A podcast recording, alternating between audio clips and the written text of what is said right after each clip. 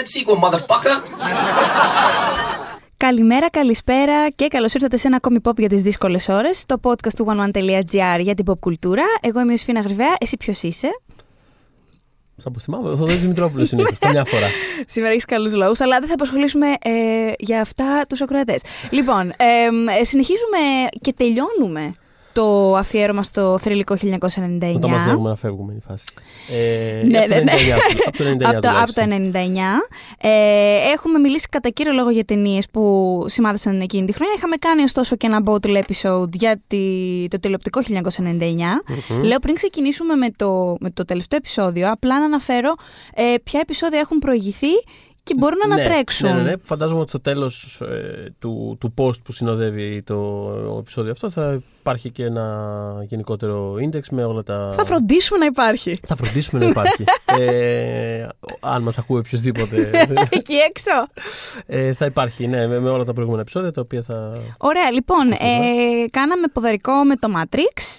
Ε, έχουμε μιλήσει για το Eyes White Shut, για το Being John Malkovich, για την έκτη αίσθηση, για το Blair Witch Project, για το Fight Club, για το Cruel Intentions, για το Notting Hill και για το Galaxy Quest. Αυτά όλα έχουν δηλαδή ξεχωριστό ε, επεισόδιο που μπορείτε να το βρείτε στο λογαριασμό του One Man στο YouTube. One Man GR, μία λέξη και είναι όλα αυτά εκεί. Παρ' όλα Φανταστικούς αυτά, καλεσμένους τα με περισσότερα. φανταστικούς Έχουμε Κουτσογιανόπουλου, έχουμε Πάνο Γκένα, έχουμε Θωματζάμπρα, έχουμε, Νάντση πολύ πράγμα. Κωνσταντοπούλου, έχουμε Τζον Μάλκοβιτς, έχουμε. Α, ναι, μπράβο, έχουμε Ηλία και- Κυριαζή. Μπράβο, έχουμε John Malkovich, actual John Malkovich, έχουμε actual M. Night Shyamalan. Γενικότερα ακούτε και τους ίδιους τους δημιουργούς που ε, μας είχαν δώσει κάποιες αποκλειστικές δηλώσεις με διάφορες αφορμές. Ε, να πω επίσης ότι κάποιες από αυτές τις ταινίες θα τις αναφέρουμε και στην πορεία, Μμμ. γιατί θα ξεκινήσουμε το επεισόδιο λέγοντας ε, ο καθένας τη δεκάδα μας. Αυτό, δηλαδή το, το κόνσεπτ του σημερινού, επειδή θέλαμε να τελειώσουμε ε, μνημονεύοντας όσο περισσότερες ταινίες γίνεται από τη φανταστική αυτή χρονιά, προφανώς περιλαμβάνονται πολλές από τις ταινίες για τις οποίες κάνουμε και ξεχωριστά Και επεισόδια. ξεχωριστά λογικό είναι. Οπότε ε, κάποιες θα αναφερθούν μέσα στις δεκάδες μας που τώρα μόλις θα ακούσετε. Υπάρχει μία ταινία που θα την κρατήσουμε για το τέλος, που είναι η μοναδική κοινή ταινία που έχουμε στις δεκάδες μας. Και στη συνέχεια θα μιλήσουμε για όλες εκείνες τις ταινίες που θέλαμε πάρα πολύ να έχουν ξεχωριστό επεισόδιο. Ε, παιδιά, 365 μέρες έχει ο χρόνος. Πού να τις, τα προλάβουμε όλα αυτά. Αλλά να, θα βρουν εδώ τη δικαίωσή τους. Οπότε θες να ξεκινήσεις εσύ; Με τη δεκάδα μου, ναι. Ναι, ναι, ναι. Λοιπόν, ε, καταρχάς ψάχνοντας ε, για να θυμηθώ λίγο τι έχω πιθανώς ξεχάσει, ε, ανακάλυψα μια δεκάδα για το 1999 που είχα κάνει πριν από πέντε χρόνια Μμμ. ε, και την κοίταγα από περιέργεια γιατί ήθελα να δω κατά πόσο με εκφράζει ακόμα, τι έχει αλλάξει, γιατί συνήθως πέντε χρόνια πολύς καιρός. Έχω αλλάξει πάρα πολύ. Οποιοδήποτε θα έβρισκε πράγματα πριν από πέντε Ναι, χρόνια να- που δεν. Να το πούμε αυτό το disclaimer, ότι μπορεί ας πούμε αν το αυτό το podcast γινόταν σε τρία χρόνια, οι λίστες Μα ήταν μας άλλες οι λίστες. Ναι, να, φυσικά. είχαν- να έχουν αλλάξει, γιατί Ε, συμβαίνει αυτό. Αυτό η που λέει, ανιχα- αλλάζουν η- οι άνθρωποι. Αλλάζουν, αλλάζει ο κόσμος γύρω του. Έτσι. αυτό. Ε, ε, Προφανώς δεν θα ήταν σίγουρα αυτή η δεκάδα μου αν ήταν μια λίστα που την είχα κάνει το ίδιο το 99. Δηλαδή έχει πάρα πολύ ενδιαφέρον. Ξέρεις, στο- στο Ού, ναι, και εμένα θα ήταν πέρα πολύ αυτό. διαφορετική από ό,τι Ε, θα ακούσουμε. η, η λίστα που βρήκα τότε λοιπόν σ- κατά 60, ας πούμε, 60-70% με εκφράζει ακόμα το οποίο. Το, Καλό θα το, πω. βρήκα- Είσαι consistent, ok. Ναι, ναι, ναι. Μμ. Ε, να το κάνω. Να- Ας πω την τωρινή μου δεκάδα και μετά θα πω ποιες μικροαλλαγές Μμμ. είχα από τότε. Ε, λοιπόν, ε, εγώ την έχω ranked τη δεκάδα. Καλά έχεις κάνει. Εγώ Το οποίο είναι δεν, δεν πολύ το άντεξε η σχετικό, ψυχή βέβαια. μου. Εσύ δεν το δεν άφηνε- το μπορώ. δεν Δεν θα τα το μπορώ. άντεξες. Έχω κάνει rankings. Όποιος μπορεί, μπορεί να τα αναζητήσει στο popco.gr και στο oneman.gr, αλλά δεν μου είναι ποτέ μια Μμμ. ευχάριστη διαδικασία για, όταν μιλάω για πράγματα αγαπημένα μου, κατάλαβες. Άμα είναι ρε παιδί μου Μμμ. να κάνω ranking των ταινιών του τάδε σκηνοθέτη, εντάξει. Αλλά ας πούμε όταν είχα κάνει τις Pixar τι ταινίες, Ναι. ε, πόναγα όταν έβαζα τη μία λίγο πιο κάτω από την άλλη. Δεν θέλω να διαλέξω ανάμεσα στα χέρια μου και τα παιδιά μου, Θοδωρή. Εμένα μου αρέσει πάρα πολύ να, να ξεχωρίζω έστω το αγαπημένο μου. Δηλαδή μετά δεν έχει ρε παιδί μου σημασία τώρα, whatever. το αγαπημένο μου είναι. Δεν, δεν μου κάνει διαφορά το τρίτο από το ένατο, ας πούμε. Ω, εμένα μου κάνει μεγάλη από το τρίτο βίντεο. Πού Θα μπορούσα να τα πάρω αλφαβητικά, δεν με νοιάζει. Δηλαδή, εμένα με νοιάζει. Για μένα έχει ρε παιδί μου αξία να πεις ποιο είναι έτσι το καλύτερο, ποιο ξεχωρίζεις. Για να δούμε, εσύ. Τέλος πάντων, λοιπόν, ε, έχω στη δεκάδα μου το Ο άνεμος θα μας πάρει του Μπάσκε Ροστάμι, τον οποίο τον λατρεύω στο πέρασμα των χρόνων. Α πούμε, αυτή είναι μια ταινία η οποία το 99 θα, θα, θα, θα με κορόιδευαν την έβαζα αργότερα μέσα. Αλλά Δεν το στο πέρασμα- συζητώ, δεν το ναι. συζητώ. Ε, γιατί είχε πάντα ας πούμε, τη φήμη του αργού και, του, και τα λοιπά ο Κεραστάμι. Στο πέρασμα των χρόνων έχει γίνει στου αγαπημένους μου σκηνοθέτες. Ε, και κάθε δεκαετία έχει μέσα, σε μια κοσάδα θα είχα μέσα μια-δύο ταινίες του οπωσδήποτε. Ε, είναι μια ταινία την οποία την ξανάδα σχετικά πρόσφατα την είχε στην ταινιοθήκη. Είχαν κάνει ένα αφιέρωμα και την είχα ξαναδεί μετά από πολλά χρόνια και είχα πάθει. Σου έχει τύχει ποτέ να θυμάσαι μια ταινία ως κάτι που δεν είναι για σένα και ξαφνικά να το Βέβαια. βλέπεις μετά από πάρα πολύ καιρό και Μία τι να φορά πω, και από δύο. την πρώτη σκηνή κιόλας να είσαι. Ε, πο- πόσο Μου μιλάς στην ηλίθιος ψυχή μου. ήμουνα όλα Ναι, αυτά τα χρόνια. ναι βέβαια, φυσικά, φυσικά. την πρώτη σ- σκηνή ήμουνα. Α, οκ, αυτή είναι προφανώς μια από τις καλύτερες ταινίες μου.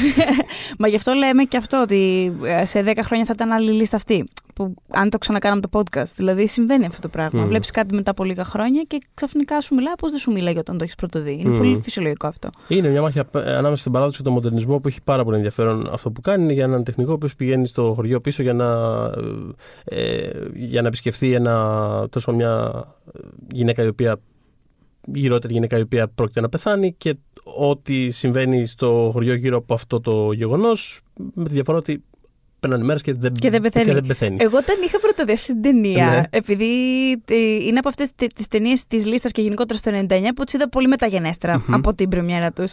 Ε, θυμάμαι, είχα διαβάσει τη σύνοψη και μου είχε κάνει. Με είχε ξενίσει πάρα πολύ το κόνσεπτ. γιατί όπως το ακούς, λες τώρα αυτοί πάνε σε ένα χωριό και περιμένουν μια κυρία να πεθάνει, αλλά Ναι. η κυρία δεν πεθαίνει.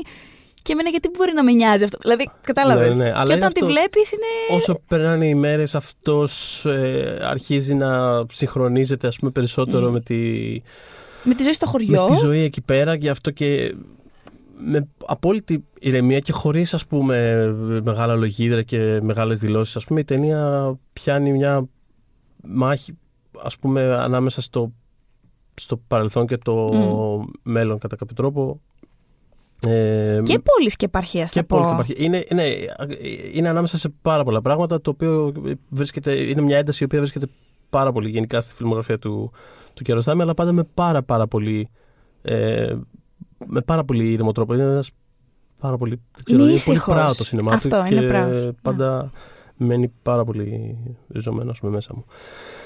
Ε, μετά έχω το... Ποιο να βάλω μετά.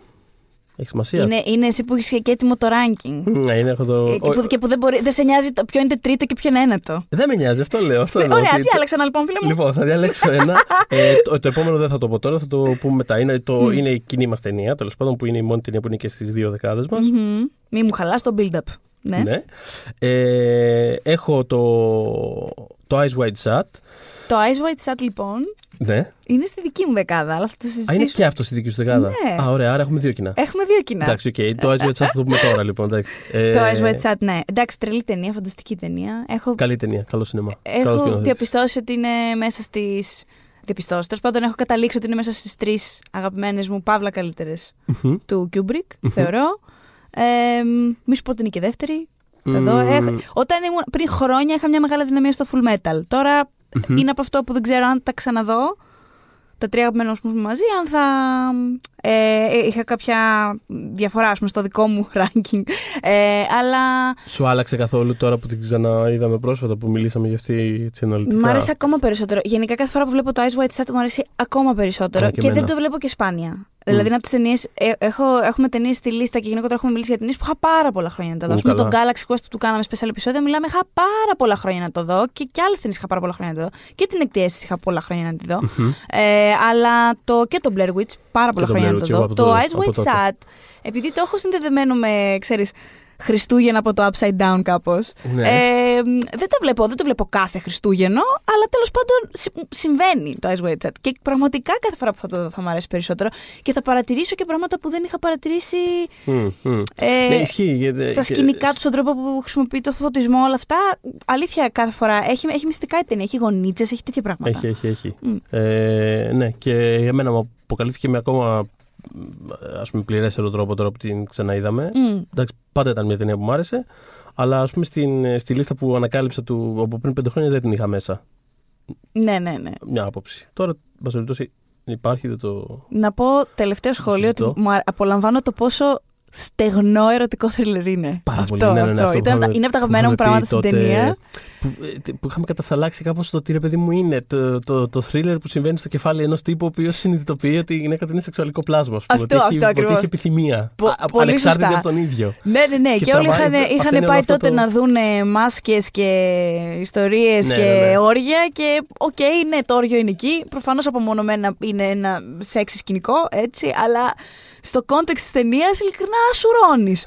όχι να σ' αρέσει κιόλας αυτό που βλέπεις. Τέλος πάντων, όπως συνέχισα γιατί σε διέκοψα.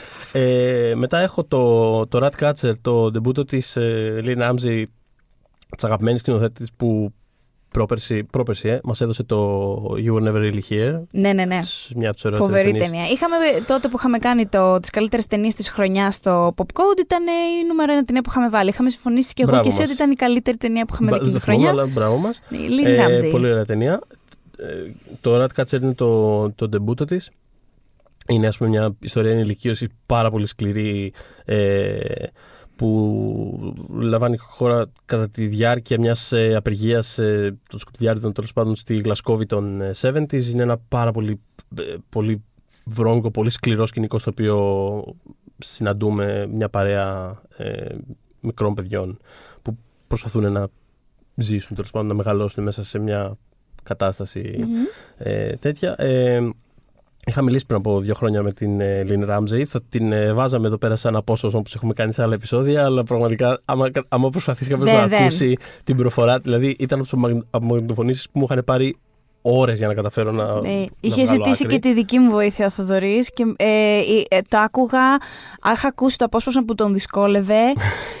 Τέρμα δυνατά στα ηχεία σπίτι μου για να καταλάβω τι λέει. Ήταν αυτό με το μπαλόνι και το ποντίκι. Με τον μπαλόνι το ποντίκι. Αυτό, αυτό λοιπόν έχω γράψει εγώ εδώ Εντάξει. πέρα. Μπράβο. Κρίμα, έπρεπε να το βάλω να το ακούσει ο κόσμος. Μέχρι είχε μπει ο πατέρας μου μέσα στο δωμάτιο Ε, και με είχε ρωτήσει τι σου συμβαίνει. Γιατί άκουγα, άκουγε ο άνθρωπος. Καλά, δεν φαντάζομαι ότι άκουσε Άννα μια Σκοτσέζα που μιλάει. Άκουγε ως αλαμπουρνέζικα από το βάθος του σπιτιού. Τρομερά δυνατά. Και λέει, Α ρωτήσω. Πες όμως. Ε, είχε πει λοιπόν τότε ότι, ε, ότι είναι μια ταινία ενηλικίωσης, κατά τη γνώμη τους, αν θες να βάλεις μια ταμπέλα. Γενικότερα ε, ε, ε, διαφωνούσε με το.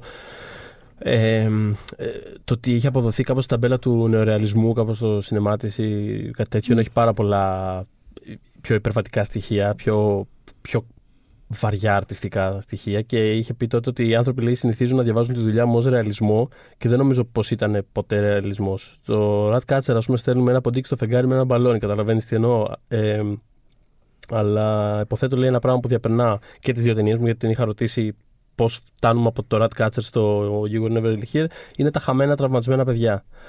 Το οποίο είναι κάτι όντως που υπάρχει στη, στην καρδιά αυτής της ταινίας, που έχει ένα από τα αγαπημένα μου φινάλε ε, με το πρόσωπο του παιδιού να χαμογελά, που έχει περάσει όλη αυτή την. Ε, τη σχεδόν ασπρόμαυρη κόλαση. Ναι, ναι, ναι. Ε, και στο τέλος αποχαιρετάμε αυτό το χαμόγελο το οποίο απ' τη μία ας πούμε είναι ελπίδας, απ' την άλλη είναι σαν έξτρα κλωτσιά. Δηλαδή σαν, Ναι, ναι, ναι. ε, Το Ratcatcher παραλίγο να μπει στη δική μου δεκάδα. Θα πω όταν έρθει η ώρα της ποια ταινία την νίκησε. Γιατί γενικώς. Ναι, ναι, ναι. Καλά, θα δεν δώσω λίγο παραπάνω.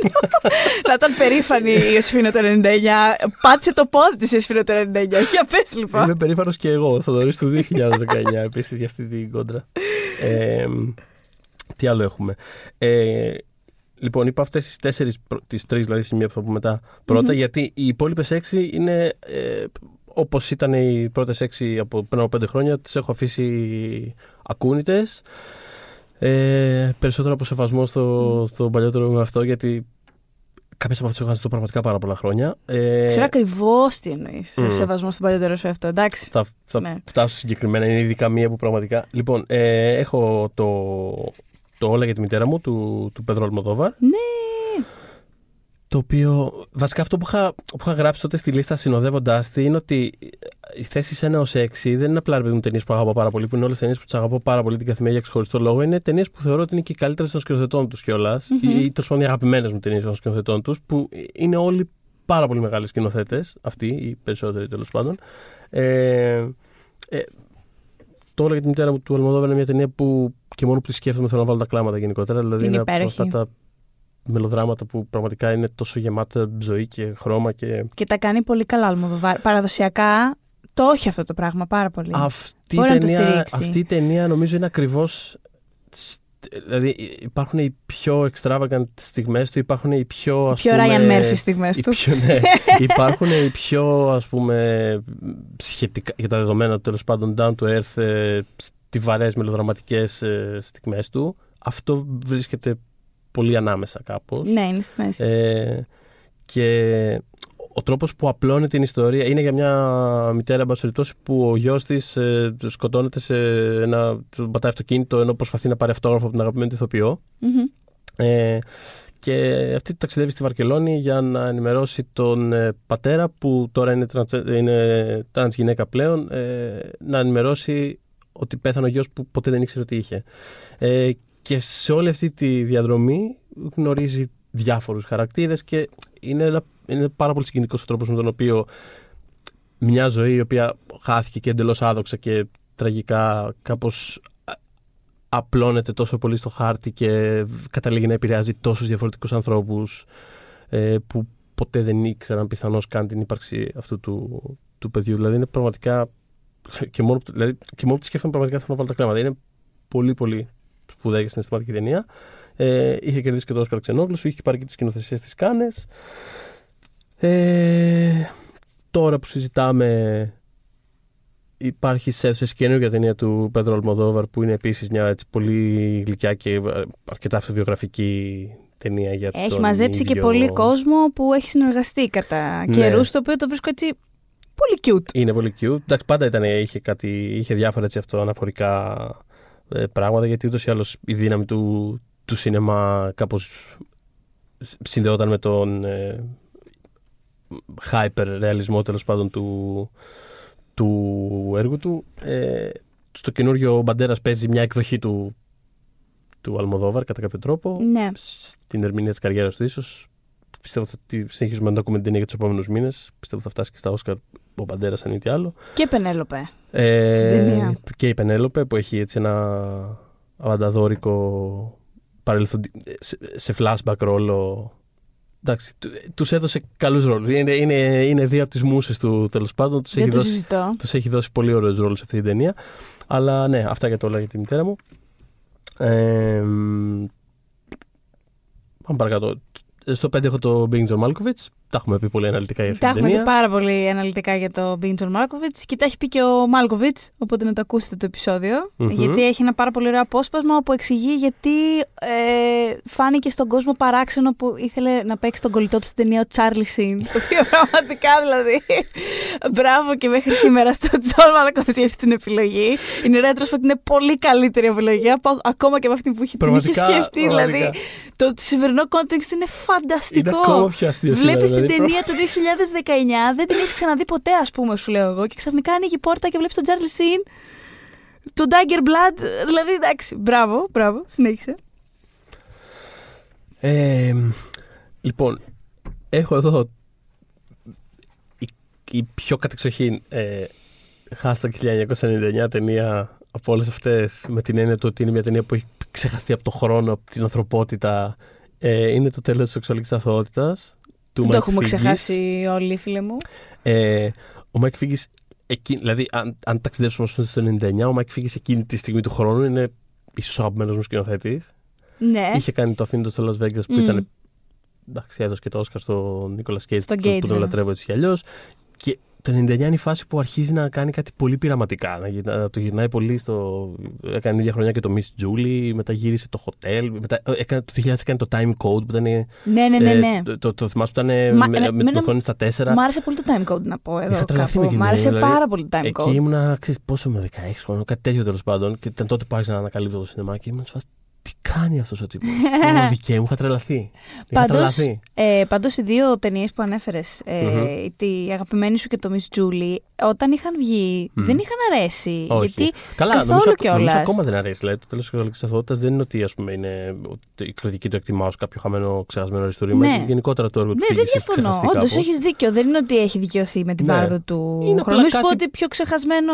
Φουλ, ναι. Όχι, Ναι. είναι κάτι απλά που το Miss εμένα μου Julie έχει- κάπως κρατιέται καλύτερα. Μμ, ναι, βρίσκεις. νομίζω Νομίζω ε, βρίσκω, ναι. Το Μπορεί. άλλο πια. Ε, ναι, όχι. Εμένα μου είχε, με είχε μαγέψει. Ρε, παιδί μου. δηλαδή, ο τρόπος που βάζει στη, στην αφήγηση του Αδάμ και της Εύας, που και μόνο η εικόνα τότε αυτών των δύο πρωτόπλαστων, όπως τους βλέπει, μου είχε εντυπωθεί πάρα πολύ. Είναι έντονα. πάρα πολλά πράγματα που τα βλέπουμε όταν είμαστε νεαρότεροι και έχουν τόση επίδραση την ώρα που τα βλέπουμε. Πάρα πολύ. Που μπορεί στην πορεία να, αυτό το πράγμα να σβήσει κάποια κακό σκήμενα που μπορεί να έχει κάποια ταινία. Μμ, έτσι. μμ, Εμένα μμ. μου έχει συμβεί ας πούμε, πάρα πολύ αυτό με τι μεγάλες προσδοκίες του Αλφαζό Του Κουαρών. Κουαρών. Που, που ούτε, στον, ούτε ο ίδιος θέλει να το γυρίσει, ούτε ο ίδιος τρελαίνεται η ταινία του, ούτε η κριτική είχε πέσει Είναι στα άσχετος γι' αυτό, ανάσκελα. έχω να πω. Είναι ακριβώς άσχετος, όπως ακριβώς το είπε. Ε, ούτε η κριτική είχε πέσει στα ανάσκελα, ναι, όχι. Παρ' όλα αυτά, για μένα αυτή η ταινία είναι μια κορυφαία ταινία. Την έβλεπα κάθε μεσημέρι μετά το σχολείο, είχα αρρωστήσει. Είχα τρελαθεί και εγώ όταν είχε βγει τότε αυτή η ταινία. είχα Αυτό. πάθει πλάκα. Οπότε δεν ξέρω αν τη δω τώρα. Ε, Την έχω δει βέβαια αρκετές φορές, απλά έχω αρκετά χρόνια πια. Μμ. Αλλά δεν ξέρω αν τη δω τώρα, αν πω ανά αυτή η τεράστια τρύπα στην ταινία. Μμμ. Ε, αισθητικά, νοηματικά, δεν ξέρω και εγώ τύπου. Α, δεν θα έπρεπε να είναι έτσι και ξαφνικά έχει γίνει μια μέτρια ταινία. Αλλά δεν το πιστεύω. Είναι αυτό που λες, ότι ε, βλέπεις κάποιες εικόνες στην κατάλληλη ηλικία της σωστή στιγμή και έχουν λειτουργήσει σωστά. Και νομίζω αυτό κάνει και το σινεμά καλύτερα. Ναι, όχι, αυτό, αυτό ακριβώς. Και ας πούμε το τέλος της εξαλεκτική αυτότητα είναι μια ταινία η οποία δεν είναι καν ότι έχω κάποια ιδιαίτερη επιθυμία να την ε, επισκεφτώ ξανά. Δηλαδή, πιστεύω, πραγματικά πιστεύω ότι είναι μια ταινία που δεν θα ξαναδώ στη ζωή μου. Μμμ. Ενδιαφέρον. Έχω πάρα πάρα πολύ έντονες εικόνες από αυτήν ακόμα. Θυμάμαι στιγμές, θυμάμαι ηθοποιούς. Είναι σε πολύ γενικέ γραμμές για την ε, κάπως ορίμανση ενός νεαρού κινηματογραφιστή. Είναι Ναι. ένα φουλ εγωιστικό έργο. Ε, καθαρά μιλάει αυτός για τον εαυτό του με Ο βιβλικές, πρώτος ε, είναι βι- ή ο- ή ο ακριβώς. τελευταίος στο δωρή μου. Κάνοντας πραγματικά. Κάνουμε βιβλικές τίποτα άλλο στη ζωή αυτή. αντιπαραβολές ε, α- αλλά είχε τέλος πάντων κάτι στις εικόνες του, κάτι στον τρόπο που ε, έκανε αυτή την, ε, όπως είπες και όπως λες και εσύ, πάρα πολύ συνηθισμένη κατά τα άλλα θεματική και αφήγηση ε, που μου έχει μείνει πάρα πολύ έντονα. Ε, τώρα, που- τώρα που το συζητάω έχω μια άρρωστη περιέργεια να το ξαναδώ. Εγώ πιστεύω να το ξαναδείς. Και μόνο για αυτό το Πιστεύω podcast θα. ξαναδώ. θα- ναι. Και μόνο γι' αυτό. ε, τέλος πάντων, η, πάντως η, η τριάδα κάπως ξεχωρίζει. Ε, είναι το τρία έχω το The Limey, το έχω ξαναναφέρει, τον Εγγλέζο, Ναι, βέβαια. του Steven Soderbergh. Είναι ίσως ο αγαπημένος μου σκηνοθέτης. Ε, και αυτή είναι η ταινία του που κάποιες φορές που ξυπνάω είναι η αγαπημένη μου ταινία του. Ο- όχι τις περισσότερες. Ισχύει μου, το έχεις αναφέρει κι άλλες φορές ότι το σου συμβαίνει αυτό. Συνήθως είναι το Out of Sight η αγαπημένη μου ταινία. Το κάποιες φορές ξυπνάω είναι αυτό τέλος πάντων. Είναι για έναν ε, πρώην κατάδικο που βγαίνει από τη φυλακή και πηγαίνει ταξιδεύει στο Λο Άντζελε να μάθει τέλος πάντων τι ακριβώς συνέβη με το θάνατο της κόρης του. Ε, αλλά ο τρόπος που το έχει γυρίσει αυτό ουσιαστικά έχει πάρει το, το σενάριο, το έχει κατακριουργήσει. Είναι μια, πιο, είναι μια κάπως straightforward ιστορία εκδίκησης ε, που μέσα από τον τρόπο που έχει μονταριστεί η ταινία ε, βάζοντας μέσα κιόλας ε, σκηνές του Terence Stamp από μια πολύ παλιότερη ταινία του, του Ken Loach στην οποία έπαιζε ε, ουσιαστικά γνωρίζουμε το χαρακτήρα αυτού του τύπου ε, του παρελθόν του μέσα από σκηνές μιας άλλης ταινίας Μμμ. επειδή μπορούμε. Ε, και κάπως σκηνές διαχέονται μέσα σε άλλες σκηνές, ε, διάλογοι, ε, μάλλον ε, είχε από ένα διάλογο μπορεί να πέφτουν πάνω σε σκηνές που συμβαίνουν αργότερα ή και πριν. Δηλαδή κάπως ρίχνει τα φράγματα του χρόνου και του τόπου ε, αυτή η ταινία για να δημιουργήσει μια γενικότερη αίσθηση ε, μιας εποχής τέλος πάντων που κάπως εξαφανίζεται τέλος πάντων. Είναι και ο Πίτερ Φόντα σε έναν ε, ε, ρόλο πολύ κλειδί και πολύ σημαντικό δεδομένου του ποιος είναι και τι εκπροσωπεί τέλος πάντων. Τον Peter Fonda εγώ θυμάμαι από αυτή την ταινία. Μμ. Κύριε. Όταν σκέφτομαι τον Λάιμι, τον Peter Fonda σκέφτομαι. Ναι, είναι, κατευθείαν είναι αυτόν. φανταστικό, είναι φανταστικό σε αυτή την ταινία. Παίζει πάρα πολύ με το image του και με το ποιος είναι στο πλαίσιο του Αμερικάνικου σινεμά και το τι εκπροσωπεί τέλος πάντων ως γερασμένος πια. Ε, είναι μια πάρα πολύ μελαγχολική και, και σκληρή κάπως, αλλά πολύ πειραματική ταινία. Ε, τη λατρεύω περισσότερο σαν αίσθηση παρά οτιδήποτε άλλο. Ε, στο 2 έχω το audition του Τακάσι Μίκε που είναι Ναι! πραγματικά είναι ένας σκηνοθέτης που λατρεύω. Ε, μια από τις αγαπημένες μου στιγμές όσα χρόνια κάνω αυτή τη δουλειά είναι όταν είχα πριν από μερικά χρόνια στις Κάνες είχα πάρει συνέντευξη από τον Τακάσι Μίκε την χρονιά που παρουσίαζε την εκατοστή του ταινία. Εκατοστή δηλαδή. Και, εντάξει, Τι έχεις κάνει εσύ με τη συνε- ζωή Ας σου; συνεχίσουμε εμείς να κάνουμε ό,τι κάναμε, ξέρω εγώ. Ο άλλος έχει κάνει 100 ταινίες. ε, μ, το Dixon το είχα δει στις νύχτες πρεμιέρας του 2000, λογικά. Θα ήταν, φαντάζομαι, Σεπτέμβριο. Ε, και ε, θυμάμαι μετά να βγαίνω και να πηγαίνω κατευθείαν ε, για, για ποτά. Σε φάση Α πιω. τε- τύπου. κοι- Δηλαδή βγαίνουμε από την ταινία, και κοιταζόμαστε και είμαστε. Πάμε να πιούμε μετά από αυτό. ε, ναι, είναι για έναν ε, άντρα ε, το οποίο, ο οποίος είχε χάσει τη γυναίκα του εδώ και 7 χρόνια που, ε, ένας φίλ, που τέλος πάντων, το περιβάλλον του, οι άνθρωποι τέλος πάντων, τον πείθουν να ξαναμπεί στο παιχνίδι, λίγο να ψάξει να βρει μια γυναίκα να φέρει τη ζωή του αυτό και στείλουν ε, μια ψεύτικη διαδικασία οντισιών ε, μιας ρομαντική κομμεντή. Δεν θυμάμαι ακριβώς τι είναι. Έχω πάρα πολλά χρόνια να δω την ταινία κακώς. Ε, μέσα από την οποία βρίσκει μια κοπέλα η οποία είναι ακριβώς στο image αυτού που θέλει, που έχει στο μυαλό του, ε, που τη, τη θέλει ας πούμε, πιο έτσι κάπως submissive, λίγο πιο χαμηλών τόνων. Ε, είναι, ου- ουσιαστικά εκτελεί ξέρεις, τ- τ- τις εντολές της πατριαρχίας κατά κάποιο τρόπο. Δηλαδή ε, έχει στο μυαλό του αυτή την εικόνα Τι γυναίκα που περίεργο. θέλει. Τι περίεργο. ε, και τέλος πάντων υπάρχει μια προφανώς μεγάλη ανθρωπή και μόνο την αφήσα της ταινίας να κοιτάξει κανείς θα καταλάβει ότι αυτή δεν είναι αυτό που φαίνεται. Έχει και αυτή, και αυτή ουσιαστικά παίζει ένα ρόλο για να προσεγγίσει αυτόν. Ουσιαστικά και οι δύο αυτοί άνθρωποι ε, κάνουν κατά κάποιο τρόπο μια ψεύτικη οντισιόν για να βρουν ο ένας κάτι άλλο που θέλουν για να εκπληρώσουν το, τον όποιο στόχο τους. Τέλος πάντων, το crescendo, η τρίτη πράξη αυτής της ταινίας είναι ένα από τα πιο αξέχαστα και διανόητα πράγματα που έχω δει ποτέ μου στο σινεμά. Ε, πάρα πολύ βίαιο. Ε, οι, οι βελόνες, το κύριε κύριε κύριε που λέει η κοπέλα είναι πραγματικά. Ε, δεν πιστεύω ότι κάποιος έχει δει ποτέ αυτή την ταινία και έχει ξεχάσει ε, αυτό το ας πούμε κρεσέντο βίας. Ε, Πραγματικά είναι... Ο, ο Μίκε πολλές φορές, παιδί μου, κάνει τόσες ταινίες που κάνει, μπορεί, υπάρχουν χρονιές που κάνει 6-7-8 ταινίες, ξέρω εγώ. Άλλες είναι του πεταματού, άλλες είναι... Σε άλλες πάει πιο πολύ για το σοκ με έναν τρόπο που δεν είναι απαραίτητα πολύ ουσιαστικός. Αυτή η ταινία είναι το, το, για μένα η τέλεια ισορροπία του, των ταλέντων του σαν σκηνοθέτης αλλά και, τον, και τις τάσεις του να σπρώχνει τα όρια μέχρι όσο, όσο πάει. Είναι η αγαπημένη μου ταινία του. Τον λατρεύω γενικότερα. Ε, και το νούμερο ένα, ε, προς έκπληξη κανενός πιστεύω, ε, έχω ακόμα το Fight Club, μια ταινία η οποία έχει περάσει κύματα αναγνώσεων και τα, τα συζητούσαμε και στο επεισόδιο με τον Κουτσογιανόπουλο Mm.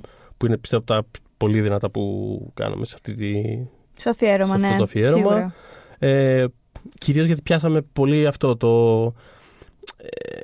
Την πορεία της ταινίας και τις αναγνώσεις που έχει αποκτήσει με τα χρόνια μέσα από τη δική μας συνείδηση και Α. μέσα, ε, εντάξει, όταν φτιάχτηκε τι ήθελε να κάνει ο Φίντσερ, τι κατάλαβε ο κόσμος. Τι κατάλαβε ο κόσμος, πώς, ε, πώς ε, έχει, ας πούμε, την έχουν οικειοποιηθεί στην πορεία των χρόνων διάφορες κοινωνικές ομάδες. Και ακόμα, και ακόμα. Ε, Κυριολεκτικά πέρσι, όταν λέω ακόμα. Περισσότερες λεπτομέρειες θα ακούσετε στο επεισόδιο, Στο επεισόδιο που έχουμε αυτό, κάνει. ναι. Επίσης, να το ακούσετε το επεισόδιο γιατί κάποια στιγμή ο Κουτσογιανόπουλος αναφέρει γιατί έψαχνε ο Τζάρετ Λέτο κάτι σε μια κουζίνα σε ένα φεστιβάλ που τον είχε γνωρίσει. Αλλά αυτό, ναι, Επίσης, πρέπει να το ε, ακούσετε. Επίσης και η φανταστική φράση «Ωραία ήχη». Ωραία ηχή, θα τα ακούσετε Μην για το να ξεχνάμε, καταλάβετε «Ωραία τι είναι ήχη», αυτό. «Ωραία ήχη» 2019. Δεν κάνουμε spoiler. Ε, αλλά τέλος πάντων, ε, μια ταινία η οποία ε, 20 χρόνια μετά τη δημιουργία της είναι ακόμα τόσο μεγάλο αντικείμενο ε, ας πούμε διαφωνίας και ανάλυσης και αναγνώσεων ε, είναι μια σάτυρα που τέλος πάντων έχει κάνει κάτι δεν ξέρω αν έχει κάνει κάτι σωστά πάντως έχει κάνει κάτι Μμμ. ε, και την ξανάδα πολύ πρόσφατα α, με το Με αφορμή του, το, ναι. του αφιερώματος Και εγώ είχα και καιρό κιόλας. Είχα πολύ Χρόνια. καιρό. Ε, Μμ. Την είχα δει μαζεμένες πάρα πολλές φορές όταν βγήκε. Έκανα πάρα πολλά χρόνια να τη δω. Την ξανάδα τώρα. Θυμόμουν κάθε τι που ερχότανε. Αλλά και με τα σημερινά μάτια που την είδα μου φάνηκε πραγματικά πανέξυπνη και ε, η βιρτουοζιτέ του Φίντσερ είναι το κάτι άλλο ο- με ό,τι και αν καταπιάνεται.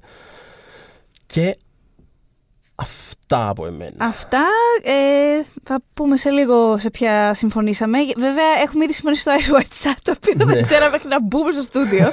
αλλά μια χαρά. Λοιπόν, εγώ θεωρώ ότι η δεκάδα μου είναι μια δεκάδα ενός παρανοϊκού ανθρώπου και λογικά δεν υπάρχει καμία συνοχή σκέψης και. στι- Μα καθόλου. Δηλαδή, δεν ξέρω, εγώ στις ταινίες που έχεις αναφέρει μπορώ να καταλάβω ε, περίπου σε πολλά εισαγωγικά φυσικά τι σου συμβαίνει. Μμμ. δεν νομίζω ότι μπορώ Τέλεια, να γιατί εγώ καταλάβω. όχι. Νομίζω βγαίνει, Θεοδωρή. Νομίζω στη δικιά μου ειλικρινά είναι πάρα πολύ σου φαίνεται το 99, είναι πολύ σου φαίνεται το 2019. Πολύ έχουν ωραία. πλακωθεί μεταξύ τους κάποιες φορές. Τέλος πάντων, ναι. Αυτό θέλουμε, ξύλο. Ναι. ναι. οπότε έχουμε το Ice White Sat, Μμμ. το οποίο νομίζω ότι από τη δεκάδα, αν πρέπει να διαλέξω αγαπημένο, νομίζω θα είναι αυτό. ΟΚ, cool. Νομίζω, νομίζω. Ε, αυτά που λέμε. Του χρόνου ρωτήστε με, θα σας πω ίσως κάτι κάποιο άλλο.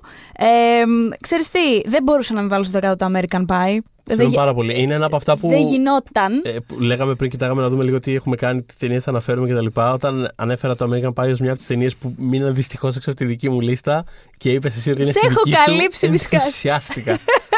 Λοιπόν, θα σου πω τι γίνεται με αυτή την ταινία. Ε, καλά, εκτός ότι την έχω επισκεφθεί 100.089 φορές, δηλαδή, πώς να σου πω. Ε, παρότι δεν, τη θεωρώ καλή ταινία εννοείται, απλά δεν ξέρω αν με τους πιο, ας πούμε, με πιο αυστηρούς ε, όρους θα την έβαζα μέσα στις 10 καλύτερες ταινίες του 99. Δεν θα πιστεύω ότι θα την έβαζα. Απλά ε, κάπου, κάποιες φορές πρέπει να μιλάει η καρδιά. Εντάξει, Έτσι. και μιλάει τώρα η καρδιά. Επίσης η ταινία θεωρώ ότι σε κάποια πράγματα δεν έχει καλογεράσει, αλλά, αλλά υπάρχει ένα μεγάλο αλλά. Ναι, ναι. Ας πούμε στον τρόπο που αντιμετωπίζουν την ε, αλλοδαπή κοπέλα που Μμμ. ε, εκεί ε, προβλήματα, μόνο προβλήματα βλέπω πια στην ταινία. Επίσης βλέπω και με τη μάνα του Στίφλερ ε, που ξέρεις, κάποτε γέλαγα. Πλε... Όχι γέλαγα, τύπου δεν είχα ανάσα, αλλά ε, κάπως μου έχει κοπεί το γέλιο. Ε, αλλά ε, θα πω ότι.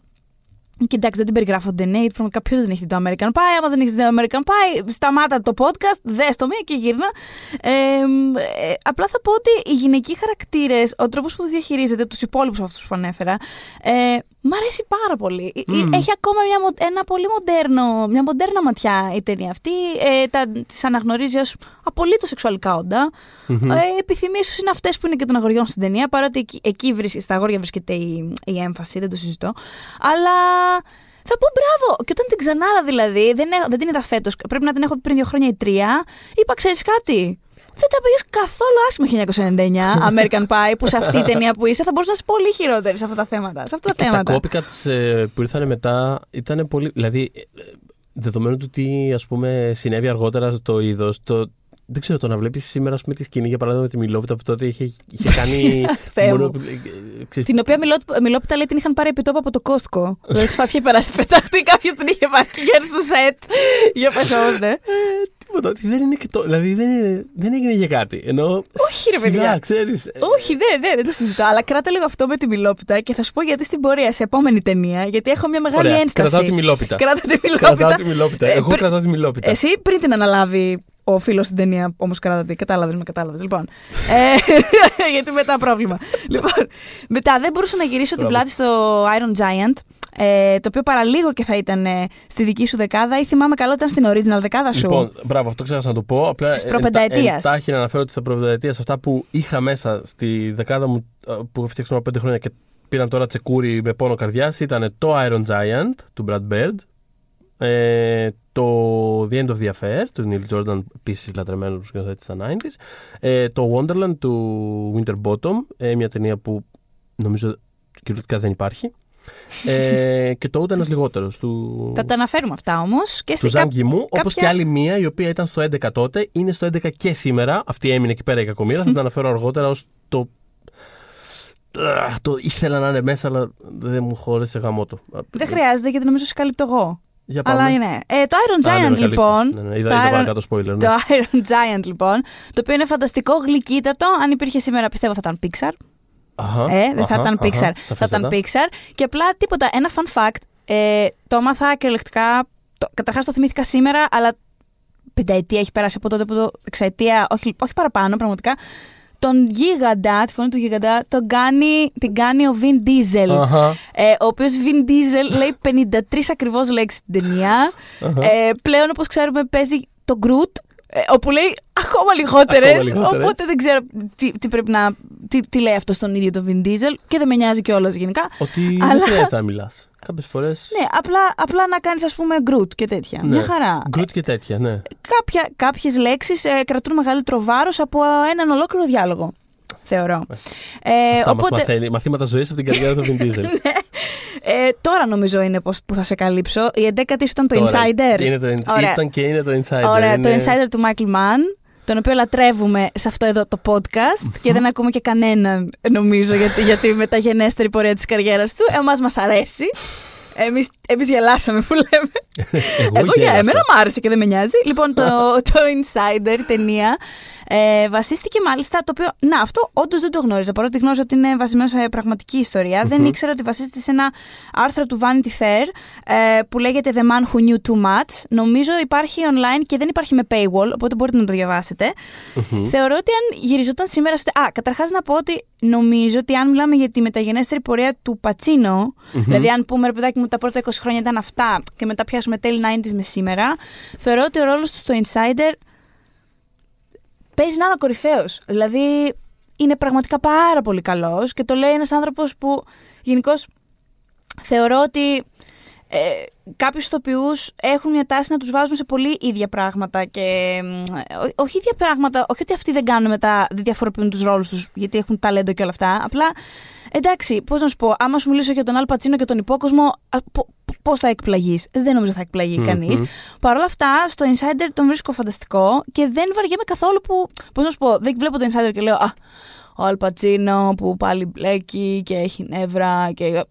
Δεν μου συμβαίνει αυτό. Μάικλ Μαν, αυτό. Έχω πολύ γνώμη για τον Αλ Πατσίνο του Μάικλ Μαν. Μμμ. Τον λατρεύω. Γενικότερα με κουράζει πάρα πολύ ο Αλ Πατσίνο, ειδικά στη μεταγενέστερη πορεία του. Έτσι όπως φωνάζει και είναι ένα καρτούν και μια παρωδία κάπως του εαυτού του. Ο Αλ Πατσίνο του Μάικλ Μαν τον λατρεύω, ακόμα και όταν φωνάζει, ακόμα και όταν γκαρίζει. Στην ένταση, ας πούμε, που Αυτό, έχει. αυτό ακριβώς. Στην ένταση, ας πούμε, ο- ο- πιο πολύ έχουν μείνει οι στιγμές που φωνάζει. Ε, Μμμ. Πάρα πολύ. Δατάς και δε- δηλαδή πραγματικά. ε, ξέρεις, είναι εύκολα καρτούν. Αλλά στην ένταση, ρε παιδί μου, παίζει πολλές φορές και ένα ρόλο. Ο, ο- ο χαρακτήρας του παίζει ένα ρόλο. Ξέρει πότε φωνάζει, ξέρει πότε είναι ήρεμος, ξέρει πότε μπορεί η πιο memorable σκηνή του, ας πούμε, να είναι μια στιγμή που ξεφυσάει κρατώντας ένα κομμάτι κοτόπουλο. Ακριβώς. Ε, και το ίδιο και στο Insider. Απλά ρε παιδί μου, αυτός ο σκηνοθέτης ξέρει πώς να του φερθεί. Ξέρει... Αυτό, γι' αυτό ξέρει τόνισα το πώς Μάικλ να- Μαν. ναι, έτσι, γιατί δεν ακριβώς. τον κάνει παραδείγμα. Και νο- πραγματικά τώρα το λέω πολύ off the top of my head, αλλά νομίζω ότι αν ψάξουμε τους 30 ρόλους που έχει κάνει έκτοτε, παίζει να είναι στους δύο πρώτους. Πραγματικά είναι πάρα πολύ είναι δύο καλό. από τι αγαπημένε μου ερμηνείε του Αλπατσίνο ε, και στο Insider μου αρέσει πάρα πολύ. Μια που αναφέρουμε τώρα το Insider, να πω ότι ο Russell Crowe στο Insider είναι ίσως η αγαπημένη μου ερμηνεία. Δεν ξέρω, όλης της χρονιάς ενδεχομένως. Είναι ένα φάντασμα σε αυτή την ταινία. Λατρεύω αυτό που κάνει. Και καλύτερος από τον Gladiator. Καλύτερος. Ναι, ε, ε, Εγώ, πιθανώς- εγώ πιστεύω. Εγώ, εγώ γέλασα. εμένα- Εμένα μου άρεσε. Να σου πω κάτι. Εμένα μου άρεσε και το Gladiator. το Gladiator είναι ένα ωραίο Mickey Mouse. Πολύ ωραίο. Πολύ και αυτός ωραίο, ήταν ωραίο ο το Superman. το. Πάρα Βέβαια, πολύ. ωραία Καταπλη- μουσική, καταπληκτικός. πολύ δεμένο ωραία, πράγμα. Ωραία, beautiful gowns κτλ. Πολύ Τέλεια. ωραία πέρασε Ε, το Gladiator. μ, Μια χαρά. Ridley Scott στηρίζω. Μ. Στο Insider με διαλύει όμως. Δηλαδή το βλέπω και σπαράζω. Είναι, είναι φανταστικός. Η ταινία είναι πάρα πολύ ωραία. Δεν είναι από τις αγαπημένες του Michael Mann. Δηλαδή είναι από τη μέση και κάτω κάπως. Μμμ. Το οποίο δεν σημαίνει τίποτα βέβαια γιατί όλες οι ταινίες του Michael Mann μου αρέσουν. Και επίσης έχει και μεγάλη φιλμογραφία ο συγκεκριμένος σκηνοθέτης. Ναι, και σωστά. θα συμβεί. Κάποιος θα σε. Κάτι θα Κάποιο είναι πιο λίγο κάτω. Αυτό, Πολύ ναι. καλή ταινία σε κάθε περίπτωση και ληστεύτηκε στα Όσκαρ. Εγώ το έχω ξαναπεί εκείνη τη χρονιά με δεδομένο το ποιες ταινίες. Δηλαδή το ότι Και είχε και επικράτησε το πολλές Αμέ- υποψηφιότητες, φίλε. Είχε πολλές Είχε πο- υποψηφιότητες. 7 ή 8, είχε πάρα πολλές. Γελιοδός δεν είχε, ας πούμε, τον Christopher Plummer για κάποιο λόγο, δεν ήταν υποψήφιος. Δηλαδή είχε. Ο- Είχαν προταθεί, τα, πά- και τα όλα είχαν προταθεί σε εκείνη την ταινία. Ο Christopher Plummer έπρεπε να περιμένουμε 15 χρόνια μετά για να του δώσουν το Όσκαρ για τον Beginners. Ναι, Για κάποιο και λόγο. επίσης Τέλος πάντων. ε, πέρσι ε, έκλειψε την υποψηφιότητα του, του, του Kevin Spacey και απλά Spacey. προέκυψε ο Έκλειψε Αυτό, τον αυτό Plummer. ήταν πολύ Έτσι γλυκό, εξηγείται πολύ ωραίο, ο πολύ ωραίο. Plummer. Αλλά ναι, εκείνη τη χρονιά, ας πούμε, δηλαδή σχέση με το American Beauty που τελικά ας πούμε, πήρε τα μεγάλα Όσκαρ, θα έπρεπε. Δεν το συζητώ ότι το Insider ε, για μένα ήταν η Τώρα επιλογή ανάμεσα στα δύο. που, τώρα που θα τελειώσει, που τελειώνουμε το αφιέρωμα, θέλω να κάτσω να ακούσω όλα τα podcast μας και Ναι. να δω πόσες φορές αυτά τα podcast έχουμε αναφέρει ότι αντί του American Beauty θα μπορούσε να το έχει πάρει ο Τάδε. Το έχουμε βάλει στην γωνία το American Beauty και το βαράμε πραγματικά. Το έχουμε βγάλει ένα-ένα τα Όσκαρ του Ε, Ειλικρινά, χειρουργικά. τα εμένα, πούμε. για μένα θα μιλήσω. Ε, δεν έχω, έχω προβλήματα με το American Beauty. Εμένα μου αρέσει αυτή η ταινία. Απλά, απλά τόσες, το 99 είχε τόσες φανταστικές ταινίες. Αυτό είναι, αυτό είναι το πρόβλημά μας. Λοιπόν, συνεχίζω με το Virgin Suicide, το οποίο το λατρεύω. Είναι το ντεμπούτο της Σοφία Κόπολα. Το έχει εμπνευστεί, μάλλον, μάλλον της είχαν δώσει το βιβλίο του Ευγενίδη το, το ομώνυμο στα 23 της και επειδή τότε σπούδαζε διάφορα πράγματα, την ενδιέφερα, την ενδιαφέρει η φωτογραφία, την ενδιαφέρει η μόδα, την ενδιαφέραν η μουσική και, και προσπαθούσε να βρει ένα πράγμα που να της αρέσει, που να τα συνδυάζει όλα αυτά μαζί. Δεν της είχε κλικάρει εντωμεταξύ με πατέρα τον Κόπολα να γίνει σκηνοθέτης, δηλαδή, οκ. Okay. Ε, μπορεί να επανάστασης, μπορεί να ήταν ότι ναι. εγώ δεν θα γίνω σκηνοθέτης. Ναι, μπορεί, ποιος ξέρει, ποιος ξέρει τι συνέβη στην ψυχή της. Τέλος πάντων, το νόημα είναι ότι. Στην αρχή ήταν να γίνει ηθοποιό. Δηλαδή θέλω να πω ότι είχε ρόλο στο. Εντάξει, αυτό το κατάλαβε σύντομα ότι θα μπορούσε να γίνει. Ναι. το καταλάβαμε όλοι νομίζω. ε, και ε, διαβάζει το βιβλίο, το λατρεύει, οπότε λέει, της έκανε κλικ να το κάνω αυτό ταινία. Τέλος πάντων το κάνει ταινία, ε, το βλέπει το πρώτο draft, λέει Χριστέ μου τι έκανα, έκανε ένα μεγάλο λάθος. Αλήθεια, αυτό έχει πει. What, uh, God, what have I, done, have I done, συγγνώμη. Είχε πει όταν είδε το πρώτο draft της ταινίας.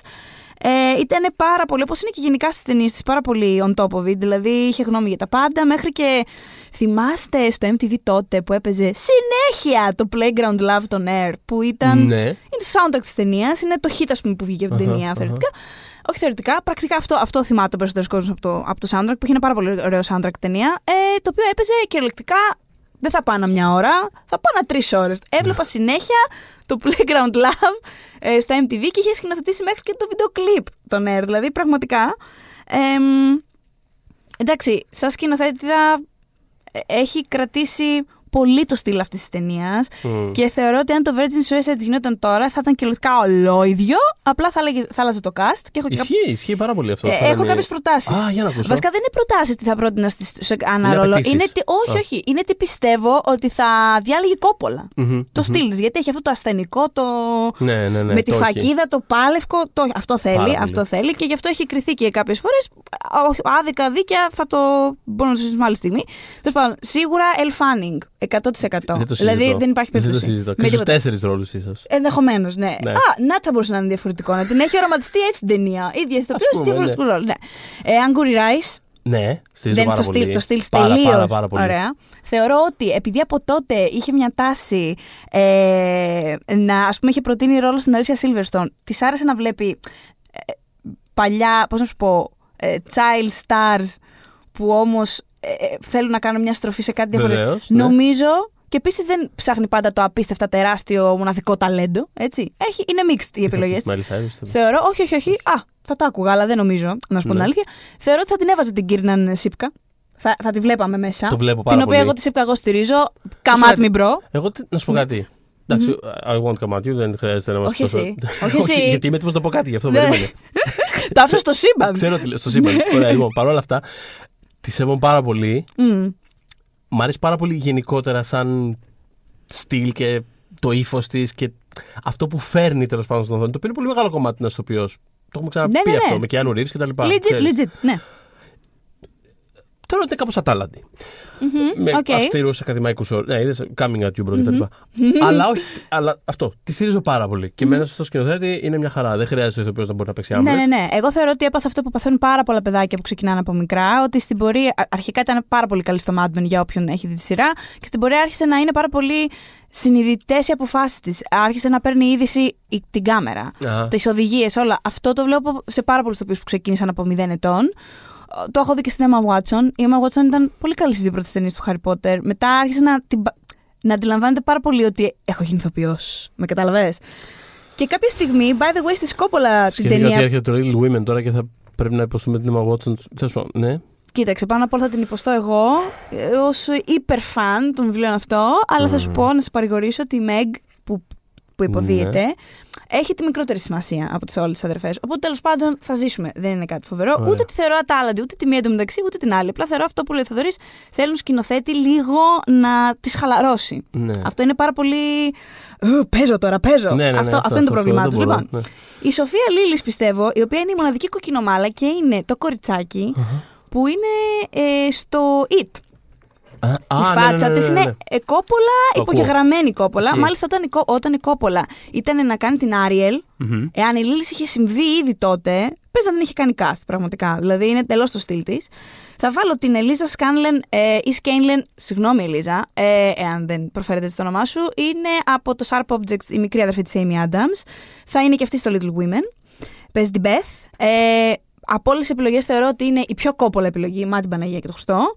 Και θα βάλω και την Elsie Fisher, που θεωρώ, Ναι. από το 8th grade, που θεωρώ ότι δεν είναι η κλασική ευρωπαϊκή τύπου ομορφιά που αρέσει στην κόπολα. Αλλά λόγω ταλεντάρας και μπαζ θα έλεγε να σου πω κάτι, αυτό το κοριτσάκι τους άρεσε πολύ στο 8th grade. Για να δω τι μπορεί να κάνει. Και θα την έπαιρνε. Θέλω να πω δύο πράγματα σε αυτό πριν προχωρήσουμε παρακάτω. Ένα, για την, ε, για την Ελίζα Σκάνλεν. Σκάνλεν, Ναι. σωστά το λέω. Ε, Ή ότι- Σκέινλεν, είχα αυτή την απορία, δεν ξέρω. Sure, okay. Μη μας κακιώσει. Πρωταγωνιστή στο Baby Teeth, που είναι από τις ταινίες έκπληξη που είδε στο φετινό φεστιβάλ Βενετίας ε, και η οποία προβάλλεται αυτές τις μέρες στο φεστιβάλ Θεσσαλονίκης. Όσοι είστε στη Θεσσαλονίκη να τη δείτε. Όσοι δεν είστε, ελάτε. Κρίμα. Και άμα δεν μπορείτε να έρθετε, κρίμα. Και έχετε στο νου σας την ταινία Baby Teeth για μελλοντική ευκαιρία όταν, ξέρεις, τη φέρει ο πελαργός. Ε, πολύ ωραία ταινία, φανταστική Ελίζα. Και ε, τι- η Elsie Fisher, η μετά Fisher, η που κυρία ανέφερες, Fisher, βέβαια. η Elsie Fisher δεν έχω δει το 8th grade. Παρ' όλα αυτά λατρεύω την Elsie Fisher. Τη ακολουθώ λατρεύεις στο γιατί. Twi- Αυτό, την για την παρουσία της στο ακολουθώ- Twitter. Την Σωστά. ακολουθώ μανιωδώς στο Twitter. Έχει το καλύτερο account που έχει ηθοποιό στο Twitter.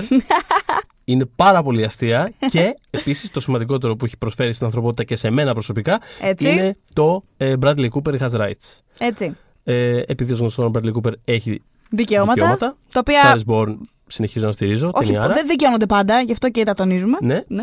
ε, αυτό. Έχει δικαιώματα και τα έχει χάρη στην Elsie Fisher. Η Elsie Fisher έδωσε στον Bradley Cooper τα δικαιώματά του.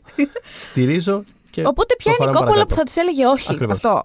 Λοιπόν, προχωράω στην επόμενη ταινία που είναι το Election. Λοιπόν, η ταινία αυτή είναι αστείο το πόσο άρτια είναι. Την είδα πέρσι κάποια στιγμή. Η ταινία αυτή είναι Έχω φανταστική. δω πάρα πολλά χρόνια. Ε, θα σ' αρέσει τόσο πολύ, Είμαι Θοδωρή. απόλυτα Πραγματικά σίγουρος. κόβω το χέρι μου. Ε, θεωρώ ότι ο ρόλος της Reese Witherspoon, έτσι, ε, που θέλει να κερδίσει τις ε, εκλογές στο σχολείο της και είναι πάρα πολύ έτσι. μ- Μοιάζει να είναι οριακά sociopath, ας πούμε. Θα κάνει τα πάντα για να κερδίσει και θα Αχα. κάνει την τέλεια, την τέλεια καμπάνια και όλα αυτά. Ε, παίζει έναν από τους καλύτερους. Tracy, λέει, ονομάζεται την ταινία. Ε, νομίζω ότι η Tracy Flick. Tracy. Μπράβο, νομίζω ότι η Tracy είναι από τους καλύτερους χαρακτήρες που έχουν υπάρξει σε ταινία του Alexander Payne. Ειλικρινά. Μμμ. Είναι φανταστική. Ε, επί την ίδια χρονιά είχαμε αναφέρει κιόλας, είχε και το Cruel Intentions που θα, ε, είναι, είναι το επεισόδιο μας με το θεμάτο Ζάμπρα και συζητούσαμε πόσο σκαρική φαινόταν το 99. Μμμ, ότι φε- μμμ. το βλέπει και από τις δύο αυτές ταινίες ότι κάτι συμβαίνει εκεί. Ε, και θέλω να πω ότι εάν, καταρχάς, εάν δεν έχετε δει την ταινία να τη δείτε, αν όχι για οτιδήποτε άλλο, για μια σκηνή με τον Μάθιου Μπρόντρικ, ο οποίος προσπαθεί να εξηγήσει στον Chris Klein, είναι ο μορφωνιός και του American Pie και θα επιστρέψω σε αυτόν. Θέλω να το εξηγήσει, ότι, ε, να το εξηγήσει πώς λειτουργεί ας πούμε, το αμερικανικό σύστημα των εκλογών. Και λέει, ας πούμε, θέλει να του πει ότι. έχεις, ε, α, το νόημα είναι να το εξηγήσει ότι κοίταξε να δεις, πιστεύεις ότι α, είναι αυτό το πάρα πολύ καλό πράγμα που πρέπει να ψηφίσεις, αλλά να ξαφνικά ε, βλέπεις κάτι άλλο και λες, μήπως να κάνω αυτό τελικά. Και για να το κάνει λιανά αυτό το πράγμα, λέει: Ωραία, αρχίζει να ζωγραφίζει κύκλους στον πίνακα και να του λέει ότι αυτά είναι μήλα. Ορίστε, ένας άνθρωπος του αρέσουν τα μήλα. Και αρχίζει να να, να κάνει τρία μήλα. Και λέει. Γελάς. Κα- Ζωγραφίζει τρία μήλα που δεν είναι μήλα, παιδιά. Είναι απλά τρεις κύκλοι, μα την Παναγία. Και λέει αυτά τα τρία μήλα είναι αυτά που έχεις συνηθίσει και θες να τρώ. Αλλά μετά ξαφνικά βλέπεις ένα πορτοκάλι. Και λες, θα ζωγραφίσει τώρα ένα πορτοκάλι. Και κάνει έναν ολόιδιο κύκλο. Ολόιδιο κύκλο. Και κοιτάς, λέει τα πορτοκάλια και καταλαβαίνεις πόσο καλύτερα μπορούν να είναι τα πορτοκάλια για σένα και τον οργανισμό σου. Και το γεγονός ότι έχεις ζωγραφίσει όλα αυτά είναι ένα πράγμα. Λέει πάρα πολλά για το σύστημά μας Αχα. έως και σήμερα.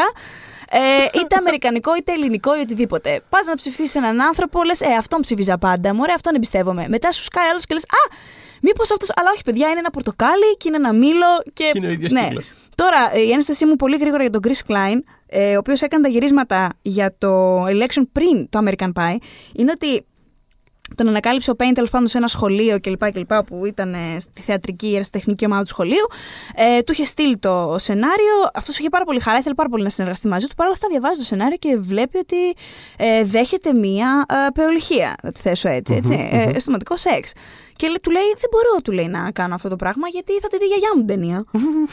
Το οποίο τέλος πάντων του είπε: Εντάξει, έλα τώρα και θα δούμε πώς θα το κάνουμε αυτό το πράγμα. Ε, και την κάνει την ταινία. Απλά εμένα η ένσταση μου είναι αυτή.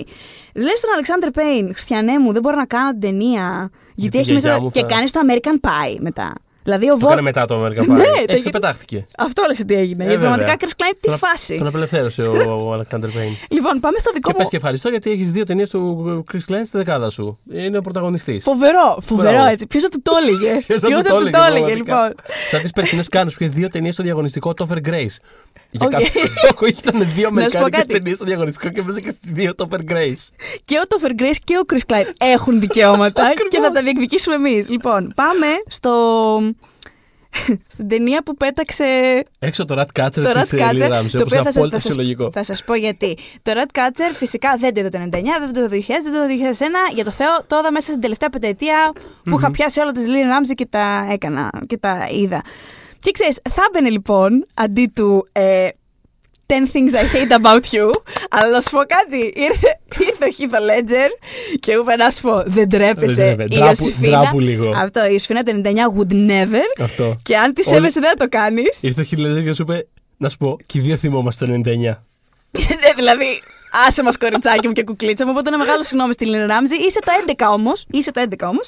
Ε, λοιπόν, ε, τίποτα. Το μόνο fun fact που θέλω να πω είναι ότι. Και το, βρ- το, βρίσκα, το, το βρήκα τόσο γλυκό. Είναι ότι η σεναριογράφο ε, Κάρεν Μακκάλα είχε γράψει. ε, Όταν ήταν, όταν ήταν στο σχολείο, είχε ερωτευτεί τέλος πάντων αγόρι, τα είχανε.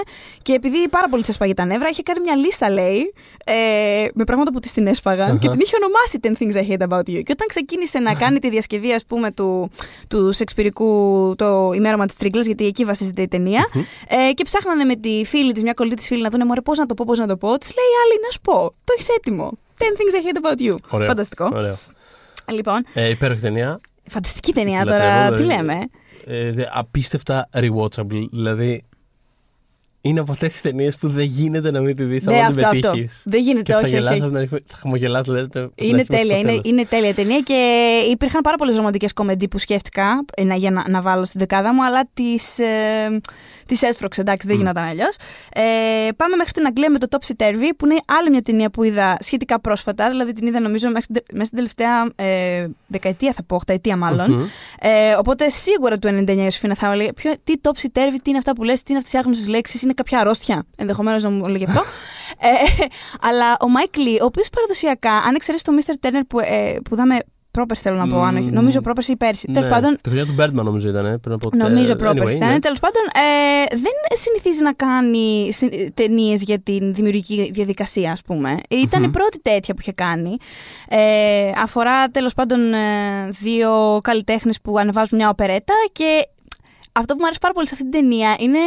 Καλά, πέρα ότι περιγράφει το πόσο χαοτική είναι η δημιουργική διαδικασία στην πραγματικότητα. Είναι ξεκαρδιστική, είναι τέλεια η ταινία. Αλλά αυτό που μου αρέσει είναι ότι σε βάζει πάρα πολύ μέσα στην εποχή. Δηλαδή, προφανώς δεν ζούσα τότε, αλλά είναι τόσο καλοφτιαγμένο αυτό το πράγμα. Ε, δεν φαίνεται καθόλου επιτεδευμένο. Το οποίο και για τον ίδιο το Μάικλ είναι λίγο περίεργο. Γιατί το έχει, έχει ρε παιδί μου ένα φαντεζή. Πώς να σου πω. Θέλει πολύ να σε πείσει για πράγματα. με, με- ναι, το Top Stervi δεν βρίσκω ότι το έχει αυτό το πράγμα. Έχει όμως ένα ενδιαφέρον πράγμα ότι ακόμα και ταινίες που κάνει που ξεφεύγουν ας πούμε από το street level, από το, από το απλό δράμα της Ναι, ναι. καθημερινότητας των ανθρώπων. Ε, ακόμα και όταν ε, ξέρεις, αφορούν κάτι πιο στημένο, κάτι πιο grande, έχουν έναν τρόπο να φαίνονται πάρα πολύ ανεπιτίδευτες, να το πω έτσι. Δηλαδή, Μμ. θέλω να πω ότι θυμάμαι το Peter Lou, ας πούμε, τώρα το, το πιο πρόσφατό του που. Αυτό δεν το έχω δει. Να, ας πούμε. Ε, πολύ περίεργη ταινία. Ενώ την έβλεπα, βαριόμουν και, σ- και αργότερα διαπίστωσα ότι κομμάτι του point της είναι, θεωρώ, Μμ, το να μμ. βαρεθείς πάρα πολύ Μμ. με τις συζητήσεις που γίνονται μέσα σε δωμάτια ανθρώπων που έχουν την εξουσία επειδή δεν έχουν την παραμικρή τι συμβαίνει κυριολεκτικά έξω από το παράθυρο των ε, γραφείων τους. και όλο αυτό κορυφώνεται με μια σφαγή ε, η οποία σε μια οποιαδήποτε άλλη ιστορική ταινία θα είχε θα ήταν φτιαγμένο, ρε παιδί μου, πώς να το Ναι, πω. Θα βέβαια. ήταν κάπως. θα είχε. Πιο πομπόδες, ναι. Θα είχε κάτι. Αυτό το βλέπεις και νιώθεις ότι είναι όσο λιγότερο χορογραφημένο γίνεται. Δηλαδή, Μμ. άνθρωποι μπουρδουκλώνονται, πέφτουν, α, α- ατσούμπαλα, πέφτουν πάνω σε σπαθιά, σκοντάφτουν σε άλογα.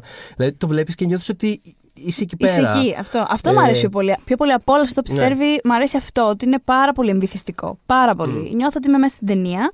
Ε, την, η οποία, by the way, η ταινία θεωρώ ότι θα ήταν πολύ πετυχημένη και, και, και τώρα. Δηλαδή, θέλω να σου πω, θα ήταν πιο φιναρισμένη σε πράγματα, κυρίως παραγωγής, αλλά νομίζω ότι μια χαρά στέκεται στο σημερινό τέλος πάντων box office. Ε, και τώρα πάω στην άλλη μεριά του, του Ατλαντικού. Αχα. Ε, στον κύριο Ζαν μου, που είχε δύο ταινίες το Ναι. 99. Είχε το The Road Home που είχα δει πρώτη και είχα δει σχετικά μικρή κιόλας. Μμ. Ε, οπότε κονταροχτυπήθηκε με το Not One Less, που ήταν αυτό που παραλίγο να μπει στη δική σου δεκάδα, αλλά δεν τα κατάφερε. Ε, αλλά νομίζω ότι διάλεξα το Not One Less η αλήθεια είναι. Νομίζω γιατί παρότι το είδα μεταγενέστερα από το, το Road Home, γιατί δεν ξέρω, με εντυπωσίασε το γεγονός ότι το τελικό αποτέλεσμα ήταν τόσο πάρα πολύ πράο και μ' αρέσει το ότι δεν έχει ηθοποιούς γιατί δεν είναι κανείς εκπαιδευμένος ηθοποιός μέσα στην ταινία, ούτε ένας άνθρωπος. Ε, αλλά αυτό νομίζω ότι, δεν ξέρω, σαν επίτευγμα μου φαίνεται mm. εντυπωσιακό. Ε, ακόμα και στην ηλικία που τότε που ήμουν μεγαλύτερη και έχουμε δει παρόμοια πράγματα. Βρε παιδάκι μου δεν ήταν η πρώτη φορά που είδα ταινία που δεν έχει πια ηθοποιούς και χρησιμοποιεί, ξέρεις. Αλλά είναι κάτι διαφορετικό. Επίσης, εμένα μου αρέσει γενικά ο γυμού, παιδιά. Πάρα πολύ. Μου αρέσει πάρα πολύ. Ακόμα και τα πιο μετριά του. Ποιο ήταν το, το πρόσφατο, το προ, ε, πρόπερση. Το κινέζικο όμως, όχι με τον. Ε, όχι τι είναι με το αμερικανοποιημένο, το, το γιατί με το Μαντέιμον. Όχι το, το οποίο... μεγάλο τείχος με το Μαντέιμον. Όχι καλέ, ούτε, ούτε καν. Όχι, όχι, όχι το ακριβ... την ακριβώς προηγούμενη χρονιά που το έχει δει και Α, την προηγούμενη. Ναι, ναι, ναι, ναι. Το είχαν δείξει στις νύχτες Πρεμιέρας. Κοίτα τώρα να δεις. Ναι. Αχ, Θεέ μου, δεν το πιστεύω. Και δεν έχω τελευταίο του πάντως που είναι ο αγαπημένο του ταινία δεκαετίας, το Σάντο. Όχι, όχι, όχι, όχι, όχι, όχι, όχι. Το Σάντο είναι ο αγαπημένο του ταινία δεκαετίας κυριολεκτικά και είναι στη λογική των άλλων των. Ε, ε, έρχεται περισσότερο κοντά στα action epics που έκανε μετά, το οποίο είχε πάρα πολύ ενδιαφέρον και ως μετάβαση, γιατί τον είχαμε γνωρίσει ας πούμε ως ε, σκηνοθέτη τόσο νατουραλιστικών και ξέρεις, ε, δραμάτων με αυτό που λες, δηλαδή mm. ε, μετρημένα δράματα και, ε, και το μεγάλο του hit μετά ήταν ο ήρωας. Το οποίο, τον, τον οποίο ήρωα τον, τον λατρεύω, μου αρέσει πάρα πάρα πολύ. Και θυμάμαι κάποια στιγμή είχα αναζητήσει ένα torrent που είχε και εγώ δεν ξέρω τι και είχε υποτίθεται περισσότερα, ε, περισσότερα μανδαρινικά Μιλάμε κάτι, κάτι στερείε. Τέλος πάντων, το Coming Home είναι η ταινία που θέλω να πω. Ε, του 2014, εμείς το είδαμε το 2015 εδώ, ήταν okay. στις νύχτες Πρεμιέρας. Ήταν μια ταινία που μου είχε πει ότι το είχες δει με μια φίλη η οποία ε, έκλαιγε σε όλη την ταινία. Κυριολεκτικά είχα ξεχάσει την ύπαρξη αυτής της ταινίας. Το καταλαβαίνω είχα γιατί.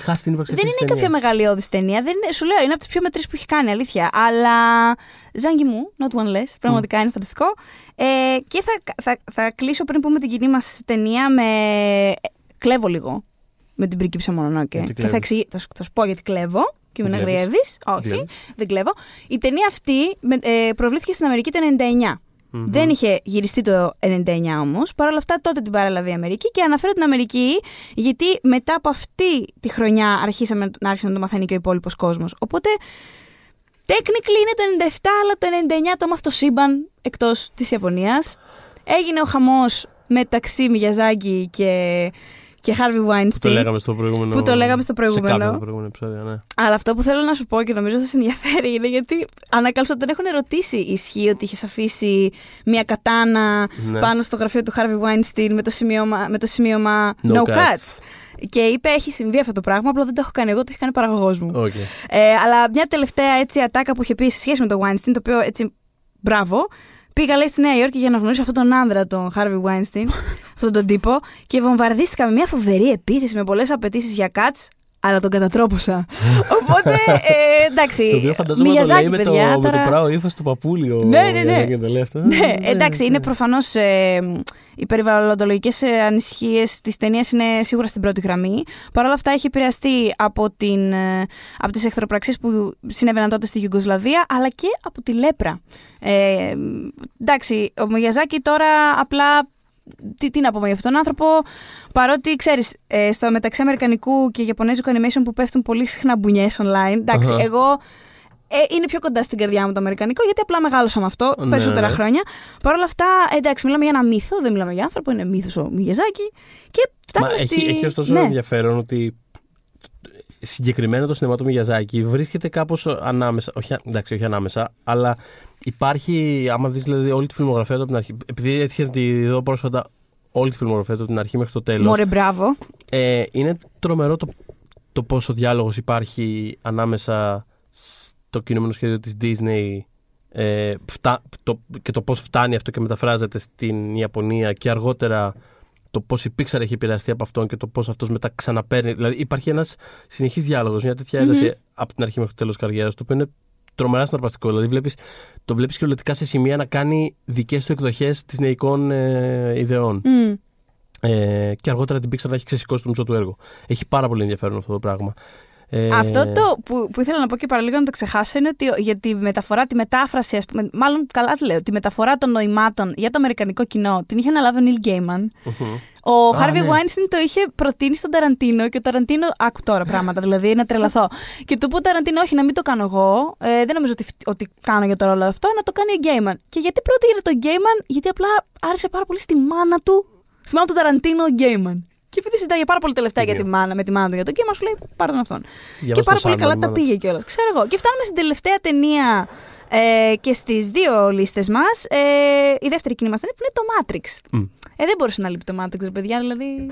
Ναι. Εντάξει, μην τα κάτσουμε να έχει ολόκληρο δικό του επεισόδιο το Matrix. Ήταν το πρώτο επεισόδιο που κάναμε. Ήταν το επεισόδιο με το οποίο ξεκινήσαμε το αφιέρωμα στο 99. Οπότε είναι έτσι Ήτανε πολύ ποιητικό. σ- με μεγάλη, ήταν σε μεγάλο βαθμό και ο λόγος, θα τολμήσω να πω, που κάναμε το αφιέρωμα στο 99. Δηλαδή, ένας από τους λόγους ήταν ότι προσωπικά, ας πούμε, μιλώντας, απλά ήθελα πάρα πολύ να μιλήσουμε πολύ για το Matrix.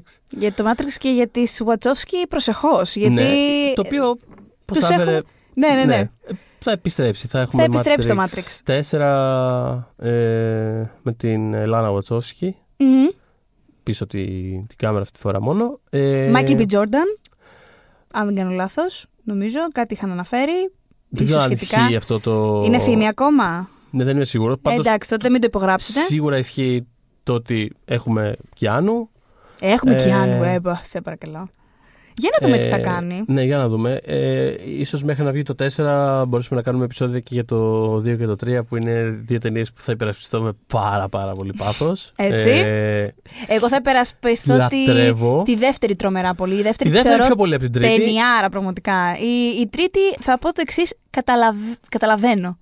Ναι, sure, okay. Αυτό. Καταλαβαίνω ότι δεν αρέσει. Στη, στη δεύτερη, ρε παιδάκι μου, καταλάβαινα ότι είναι μόνο λίγο δυσνόητη. Και ήμουν σε φάση, εντάξει, πώς κάνετε έτσι; Και είναι πάρα πολύ ωραία ταινία, δεν βλέπετε.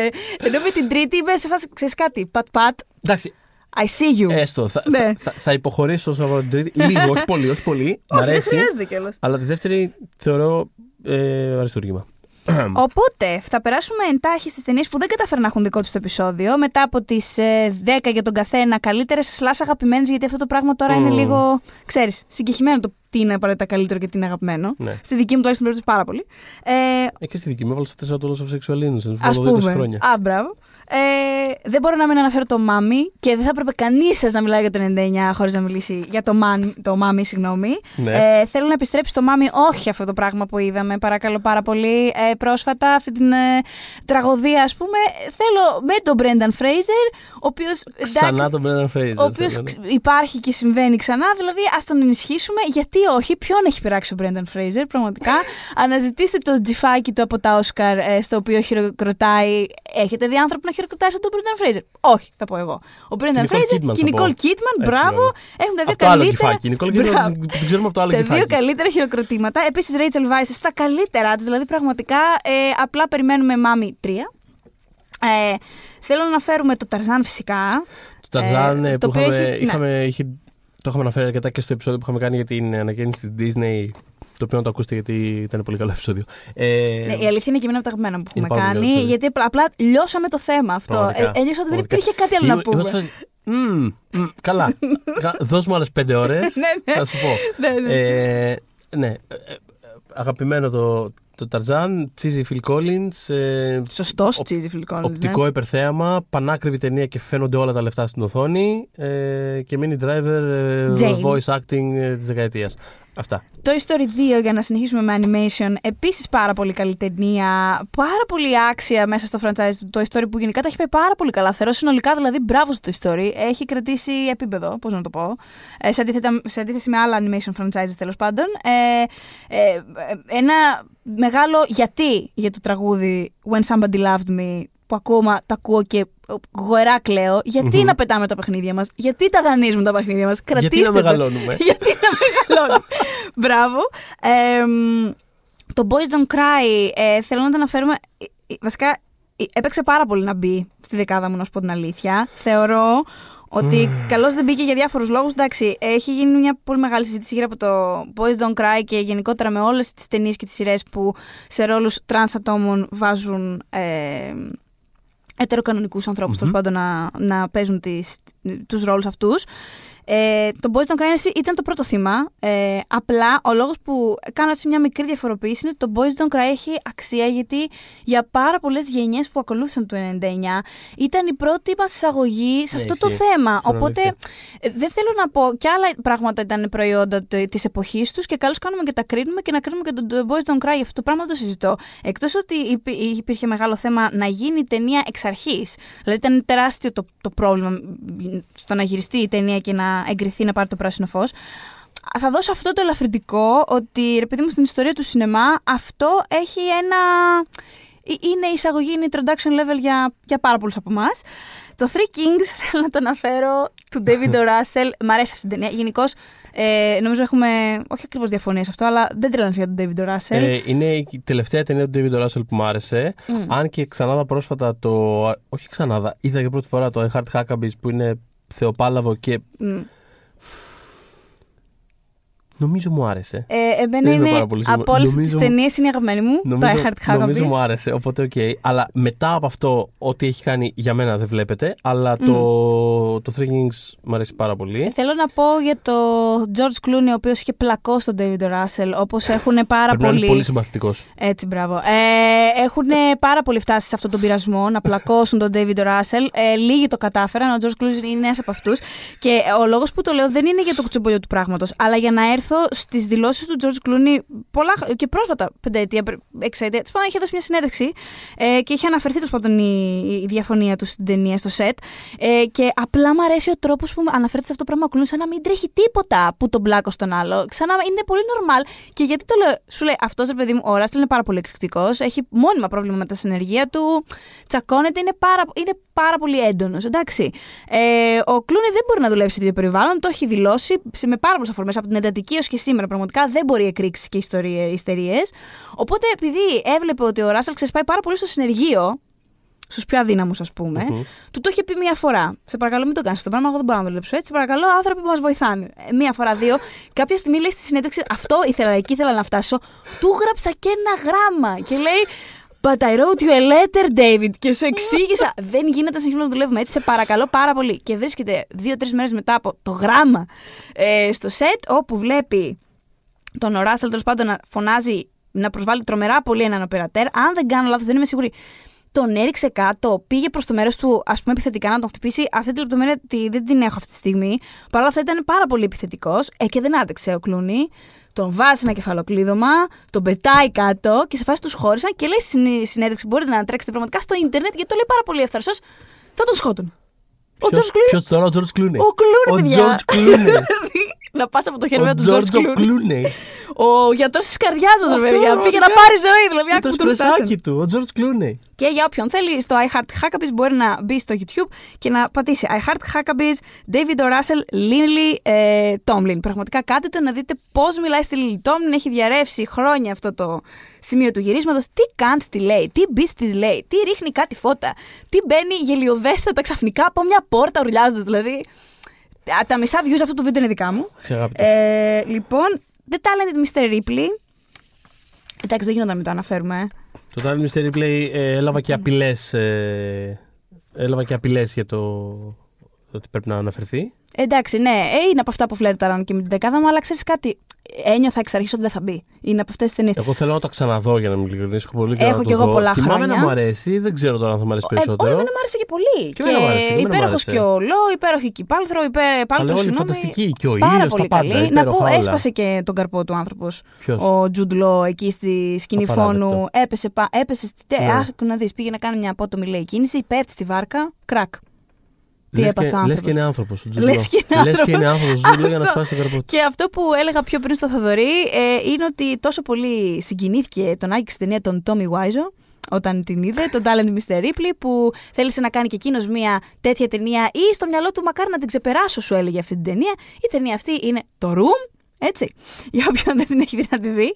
Ε, σίγουρα πρέπει να αναφέρουμε το Man on the Moon. Μμμ. Ε, ε, εντάξει, Jim Carrey τότε δεν τον είχαμε έτσι στο μυαλό μας, με τίποτα. Ναι, ήταν μια, ήταν μια στροφή. Ήταν μια στροφή. Βασικά, όχι, περίμενε. Το Truman Show νωρίτερα δεν ήταν. Ήταν τύπου δύο χρόνια πριν. αν θυμάμαι καλά, Ήτανε, το 97. ήταν, αλλά και πάλι δεν είναι το ίδιο πράγμα. Δηλαδή, καταλαβαίνω τι λες. Είναι δραματικός Ναι. ρόλος άλλος. Δεν είναι mm. κωμικός κλπ. Αυτό που έχουμε συνηθίσει. Απλά αυτό είναι πραγματικά method acting Ναι, όχι, ισχύει. πέρα ένα, για πράγμα, πέρα. ένα πράγμα που μου αρέσει σε αυτή την ταινία είναι το πόσο πολύ ε, χάνεται μέσα στη, στην περσόνα που δεν υπάρχει σχεδόν ο απ' έξω κόσμος καθόλου. Ε, ο Τζιμ Κάρεϊ έχει πει ότι δεν υπήρχε ο ίδιος Μμ. στη διάρκεια των γυρισμάτων. Δεν άφηνε κανένα να του μιλάει με το κανονικό Ναι, ναι, του ναι. όνομα, να το απευθύνεται και γενικώς ε, είπε ότι έχει, είχε φτάσει στο σημείο, σε σημείο παράνοιας πραγματικά για το ρόλο αυτό. Ωραία, ωραία ταινία. Ωραία ταινία. Ε, Ε, Run Lola Run. Ναι. Ε, Εντάξει, τρελό hit εκείνης της εποχής. απ- απίστευτο hit και από τις λίγες ξενόγλωσσες ταινίες Α. που μάθαμε έγκαιρα. δηλαδή, Ναι, ισχύει αυτό. πολλές από τις ταινίες που ανέφερα και εγώ στη δική μου δεκάδα τις είδα πιο μετά. Έτσι, από όταν βγήκανε. Τώρα ε, συνέβαινε full εκείνη τη χρονιά. Ε, πολλοί το είχαν παρομοιάσει με Έλα, μωρέ, ένα μεγάλο βιο- βίντεο κλιπ είναι. Το οποίο το καταλαβαίνω, γιατί έχει αυτό το aesthetic του MTV, ξέρεις. Αλλά όταν το ανέφεραν στον Dom Τάικβερ, Tikver, συγγνώμη, ε, αυτό το πράγμα ότι α, είναι σαν μεγάλο βίντεο κλιπ και θυμίζει MTV, έλεγε άνθρωπος, παιδιά, ε, α, γιατί το λέγανε σαν κάτι σύγχρονο, ότι α, έφτιαξες μια ταινία, ας πούμε, πολύ σημερινή, το αύριο, νεολαία κτλ. Και τους λέω, παιδιά, το MTV τότε είναι 14 ετών κανάλι. Δηλαδή, τι μου λέτε ότι έχω φτιάξει ένα βίντεο κλιπ. Δεν είναι βίντεο κλιπ. Απλά είναι πειρα- μια πειραματική ταινία που έχει κάποια κοινή αισθητική με πράγματα που Μμ. apparently βλέπετε. Αυτό, δηλαδή, εκείνος το αρνείται πάρα πολύ, δεν θέλει τέτοιου είδους παραλληλισμούς. Βέβαια, το 2019 μάλλον του έχει ξεπεράσει.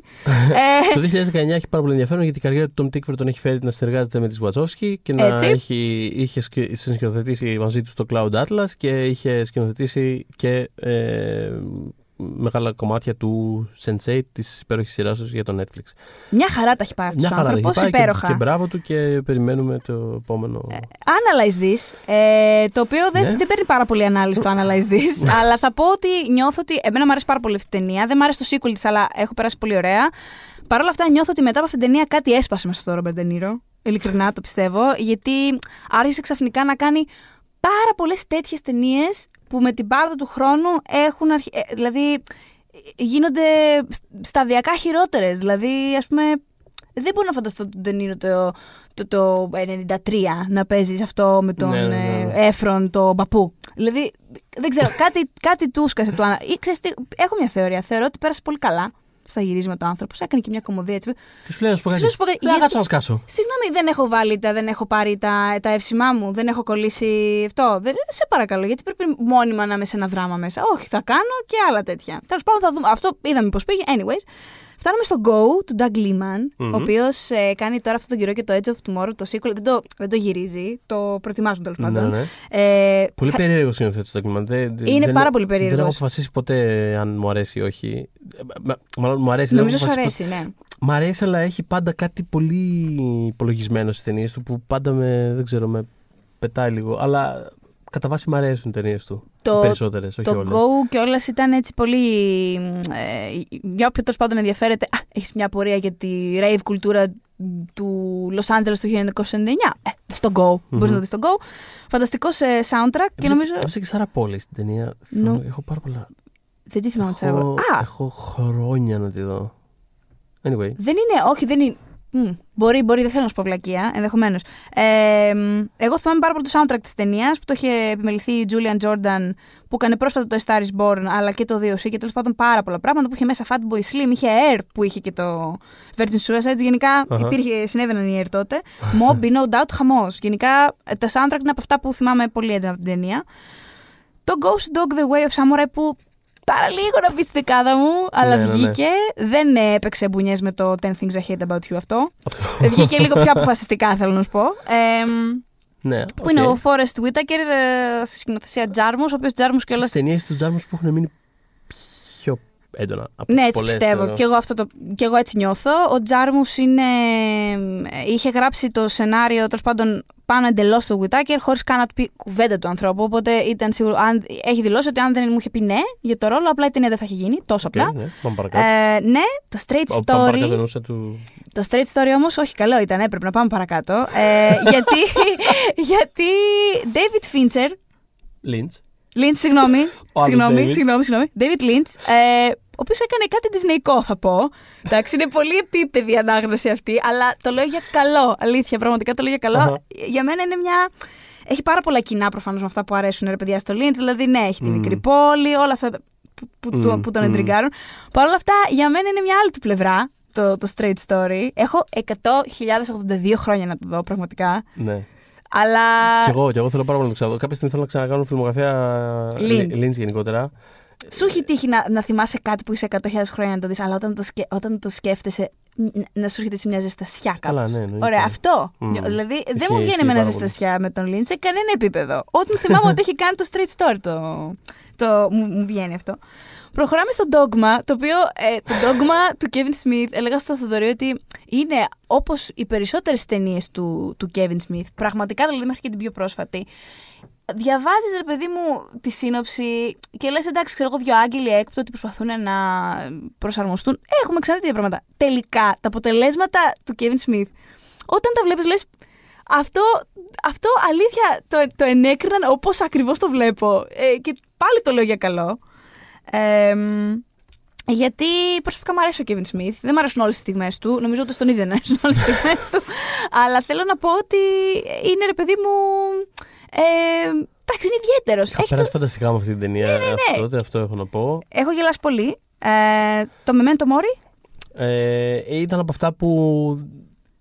Ναι, δεν ξέρω. Υπήρχε ένα διάστημα εκεί στα. Ε, πότε βγήκε αυτό, 99. Κάπου εκεί αρχές Zeros τέλος πάντων που Μμ. είχαμε ανακαλύψει πάρα πολλές από αυτές τις ε, Μπράβο, ακριβώς. ασιατικές. Ε, Μμ. υπήρχε και κάτι εταιρείες βίντεο που βγάζανε ναι, με το ναι, ναι. τσουβάλι. Και Είχαμε το δει- Memento Mori είναι από τα πολύ χαρακτηριστικά από την Κορέα. Μμ. Γιατί νιώθω, δεν ξέρω τώρα αν συμφωνείς, αλλά νιώθω ότι η Ιαπωνία και η Κίνα κάπως φτάναν πιο εύκολα. Δηλαδή, Κορέα, για μένα το Memento Mori είναι από τα πρώτα που θυμάμαι ότι. Μμ. που άρχισα και αυτό να το δω έτσι. Αλλά θυμάμαι ότι. Α, εγώ το θυμάμαι αυτόν τον τίτλο. Α. Το Memento Mori. Θυμάμαι ότι κάποιος το ήξερε, κάποιος μου το είχε πει, κάπου το είχα δει. Ε, δεν έχει παράδοση. Μάλλον ψέ- ψέματα. Δεν έχει κίνημα ε, όπως ας πούμε ο δυτικός κόσμος, η Κορέα, όσον αφορά τις queer ταινίες, με, με τον τρόπο που, που, που Αχα. το σκεφτόμαστε εμείς, ρε παιδί μου, ότι κάποιος είχε κάνει μια ταινία τότε που οδήγησε σε αυτήν και τελικά έγινε μια ομπρέλα ταινιών. Αυτό το πράγμα δεν, δεν το είχε η Κορέα και μπορώ να σου πω δεν το έχει ακόμα. Ε, και γι' αυτό είναι τόσο σημαντικό το Memento Mori, γιατί είναι μια ταινία για δύο κορίτσια που είναι λεσβείες εμ, και προφανώς έχει το horror κομμάτι. Η Κορέα γενικώς αγαπάει πάρα πολύ τα γυναικεία φαντάσματα που στοιχιώνουν. Μμ. Έχουν αυτό, δεν έχουν τέρατα τόσο ε, το horror. Εντάξει, έχουμε δει και τέρατα εννοείται σε thriller, αλλά πιο, πιο κλασικά θα δεις γυναικεία φαντάσματα σε έξαλλη κατάσταση. Ε, αλλά ας πούμε σε αυτή την, ε, ε, την ε, ταινία ε, ε, το φάντασμα στοιχιώνει τους ομοφοβικούς. Μια Και χαρά καλά θα τους πω. κάνει. Πολύ καλά τους κάνει. Νομίζω Ε, να πούμε και το, να αναφέρουμε οπωσδήποτε και το Bringing Out the Dead, το οποίο Έτσι. πρόσφατα έκλεισε και τα, είχε και την επέτειό του. Που είναι από τις, θα έλεγα από τις κάπως ξεχασμένες ακριβώς. ταινίες του Άμα δεν Scorsese. το λέγει, θα το λέγα εγώ. Δηλαδή Ναι. είναι σίγουρα από τις Το ξεχασμένες οποίο, του. αδίκως, δηλαδή, εμένα μ' άρεσε από την πρώτη στιγμή που το είχα δει τότε. Ε, και ο Νίκολας Κέιτς μ' άρεσε η Αυτό. ταινία. Πήγα να σου πω, βλέπαμε κάποτε τον Νίκολα Κέιτ και λέγαμε Α, δεν μας ενδιαφέρει για οποιαδήποτε ταινία του. δηλαδή, εγώ δεν θυμάμαι να μου έχει συμβεί αυτό ακόμα και στα χειρότερα χρόνια του. Αλλά Μμ. σκέψου τώρα τα 90s. Ναι, όχι, ισχύει. Ναι. Ε, είναι μια από τις ταινίες που θέλω να επισκεφτώ ξανά, όπως και όλο του Σκορσέζε γενικότερα από την αρχή του. Είναι ένα project που έχω μεγάλο και το 20 το έχω βάλει στόχο. Ε, Το έχεις ξαναναφέρει αυτό το project, δεν ξέρω. Μμ. Δηλαδή το πας χρονιά από χρονιά για να δούμε. Ναι, Το ναι, ναι. καταφέρει το 20. ε, αλλά ναι, όχι, αυτό ήταν αγαπημένη τότε, αγαπημένη και τώρα. Είναι μια κάπως φιαλτική ματιά της ε, Νέας Υόρκης που κάπως σαν να καταλύει τελείως το, το όριο ανάμεσα στον κόσμο των ζωντανών και των νεκρών και, Μμμ. και κάπως μου είχε φανεί πολύ... Πολύ ωραία το έθεσες. ε, ναι, Αυτό, ναι. αλήθεια. προ- Ήθελα να δω πώς μπορώ να χαρακτηρίσω ακριβώς αυτή την ταινία και το έκανε Μμ. τέλεια. Ε, ναι, ευχαριστώ. και, και, Ευνίδιο κομπλιμέντο. ε, μετά από αυτό, τι, όχι, να αναφέρουμε άλλη μία, Ε, ναι, δεν γίνεται να να πούμε. κλείσουμε με αυτή. Καταρχάς, Ε, αν, δεν τις- αν δεν τη λέγαμε αυτή, ειλικρινά, πιστεύω. Ε, τι να σου πω, 100 email. Hate mail, δεν, ναι. δεν ξεχάσαμε το μανό, το Magnolia, παιδιά. Εδώ είναι το Magnolia. Νομίζω θα το αφήσουμε για το τέλος. Έτσι. Έτσι. τελευταίο. Ε, είναι μια πολύ ιδιαίτερη περίπτωση ταινίας. Δεν ξέρω πώ σαν σε φαίνεται αυτή την ταινία. Ε, αισθάνομαι όπω αισθάνεσαι κι εσύ και γιατί το ξέρω αυτό. Πέρσι, κάποια στιγμή που λέγαμε, Ναι. συζητούσαμε να κάνουμε ένα κοινό ranking για τις ταινίες του Paul Thomas Anderson. Δεν έγινε τελικά, ίσως γίνει στην πορεία. Αλλά θυμάμαι ότι κοιτάγαμε και οι δύο στον άλλο και είμαστε σε φάση. Το Magnolia και εγώ να ένιωσα, το κάνουμε; ένιωσα ότι ξαφνικά βρήκα άνθρωπο να, τα, να ταυτίζομαι. γιατί έλεγα, ούτε σε σ' αρέσει τόσο. Ναι. Και συζητούσαμε πόσο πολύ μας αρέσει η άλλη πλευρά του, Μμμ. του Paul Thomas Anderson. Ε, Βασικά είναι, είναι από τους Punch σκηνοθέτε. Drunk Love, τέτοια πράγματα. Πάρα πολύ. Punch Drunk Love. Και Μπράβο. βασικά είναι από τους σκηνοθέτες πόσο μεγαλώνουν και κάπω. Κάπως τσιλάρι. ναι. Μ' αρέσει όλο και, Τσιλάρι περισσότερο, ο μ' Paul αρέσει Thomas όλο και Anderson. περισσότερο το έργο του. Μμμ. Δηλαδή, τελευταίως, τε- το Phantom Thread είναι μια από τι ταινίε της δεκαετίας. Το Inherent Vice το λατρεύω επίσης. Ε, τα πρώτα του αυτά, αυτά που ήθελε ακόμα πάρα πολύ να γίνει Σκορσέζε. Ναι, ναι, ναι. Όχι, συμφωνώ πάρα πολύ μαζί σου. Πάρα Ε, πολύ. Πάρα πολύ. Ε, δεν είναι κακά. Δεν, είναι- πραγματικά δεν. Νομίζω ότι in retrospect δεν είναι ότι έχει κάνει κάποια κακή ταινία. Ε, α- απλά ήταν λίγο πιο. Και ο ίδιος το έχει πει σε κάποια ανίποτη στιγμή σε ένα, Q&A, σε ένα Reddit MA, δεν θυμάμαι που το είχα πετύχει. μ. Ότι είχε πει ότι θα. Δεν θυμάμαι πώς είχε πει τώρα. Ότι θα κόβε 20 λεπτά από την ταινία. Ότι άμα συναντούσε τον εαυτό του τότε θα του έλεγε να κόψει 20 λεπτά από την ταινία και να χαλαρώσει λίγο. Ναι, γιατί Κάτι τέτοιο. είχε, ε, είχε συλλάβει οποίο το την βρίσκω ιδέα πάρα πολύ. πάρα, για, ως πάρα πολύ μικρή ταινία Μμ. και όταν ξεκίνησε να γράφει το σενάριο απλά γιγαντώθηκε και όντως Μμ. είχε πει ότι έχει μετανιώσει τη διάρκεια της όντως. Ναι. Έχει ρε παιδί μου πράγματα μέσα που τα λατρεύω ακόμα. Μ' αρέσει πάρα πολύ και ο Tom Cruise στην ταινία. Μ' αρέσει πάρα πολύ και η Julianne Moore, η οποία έχω καταλάβει ότι πολλοί τη θεωρούν φρικτή την ερμηνεία της στην ταινία. Ναι, Εμένα ναι. Μ' αρέσει πάρα πολύ γιατί παίζει σε, μια, σε, ένα- σε ένα over the top μελοδραματικό τέτοιο. Παίζει πάρα πολύ ταιριαστά σύμφωνα με αυτό το πράγμα. Έχει και τις σκηνές με τα βατράχια. Έχει πάρα πολλά πράγματα τα οποία τα θυμάμαι ακόμα. Μμ. Θυμάμαι τη σκηνή με τον ε, Τζον Σκηνή με C. Reilly. τα Δεν παίζει ένα. βατράχια, Θεέ μου. Ναι, ε, δεν έχει, ο John C. Reilly δεν παίζει ένα αστυνομικό που χάνει το όπλο του. Κάτι- Ναι, ναι, ναι. κάποια πράγματα τα οποία είναι τόσο μικρά και τα κάνει τόσο grande να φαίνονται. Δηλαδή είναι. Είναι μια ωραία όπερα τέλος πάντων. Θέλω- Μμμ. Έχω πολύ μεγάλη περιέργεια να το ξαναδώ. Απλά κρατάω μικρό καλάθι. Δεν πιστεύω ότι είναι από τις αγαπημένες ταινίες του Πολ Τόμας Άντερσον, αλλά είναι σίγουρα μια ταινία που χαίρομαι που υπάρχει και που, που την έκανε ώστε να γίνει ο σκηνοθέτης που έγινε στην πορεία και τον οποίο τον λατρεύω και, και μπράβο του τέλος πάντων, για οτιδήποτε τον Απλά έφερε μέχρι μπράβο. εδώ. Απλά μπράβο γενικότερα θα πω. Ε, Ε, θέλω να πω, κλείνοντας, ότι ο λόγος που δεν μιλήσαμε εκτενέστερα για το Star Wars Phantom Menace δεν είναι επειδή το ξεχάσαμε, χαχα, αλλά επειδή ήρθε η ώρα να ανακοινώσουμε την επόμενη σειρά επεισοδίων που θα κάνουμε, που αφορούν τα Star Wars.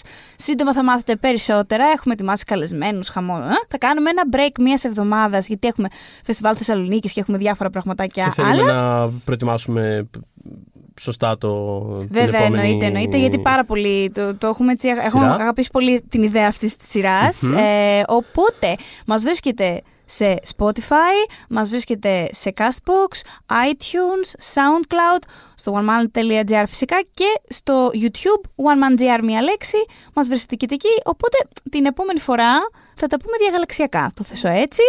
Μμμ. Τα λέμε τότε ε, σε έναν γαλαξία πολύ πολύ μακριά. When we making that sequel, motherfucker?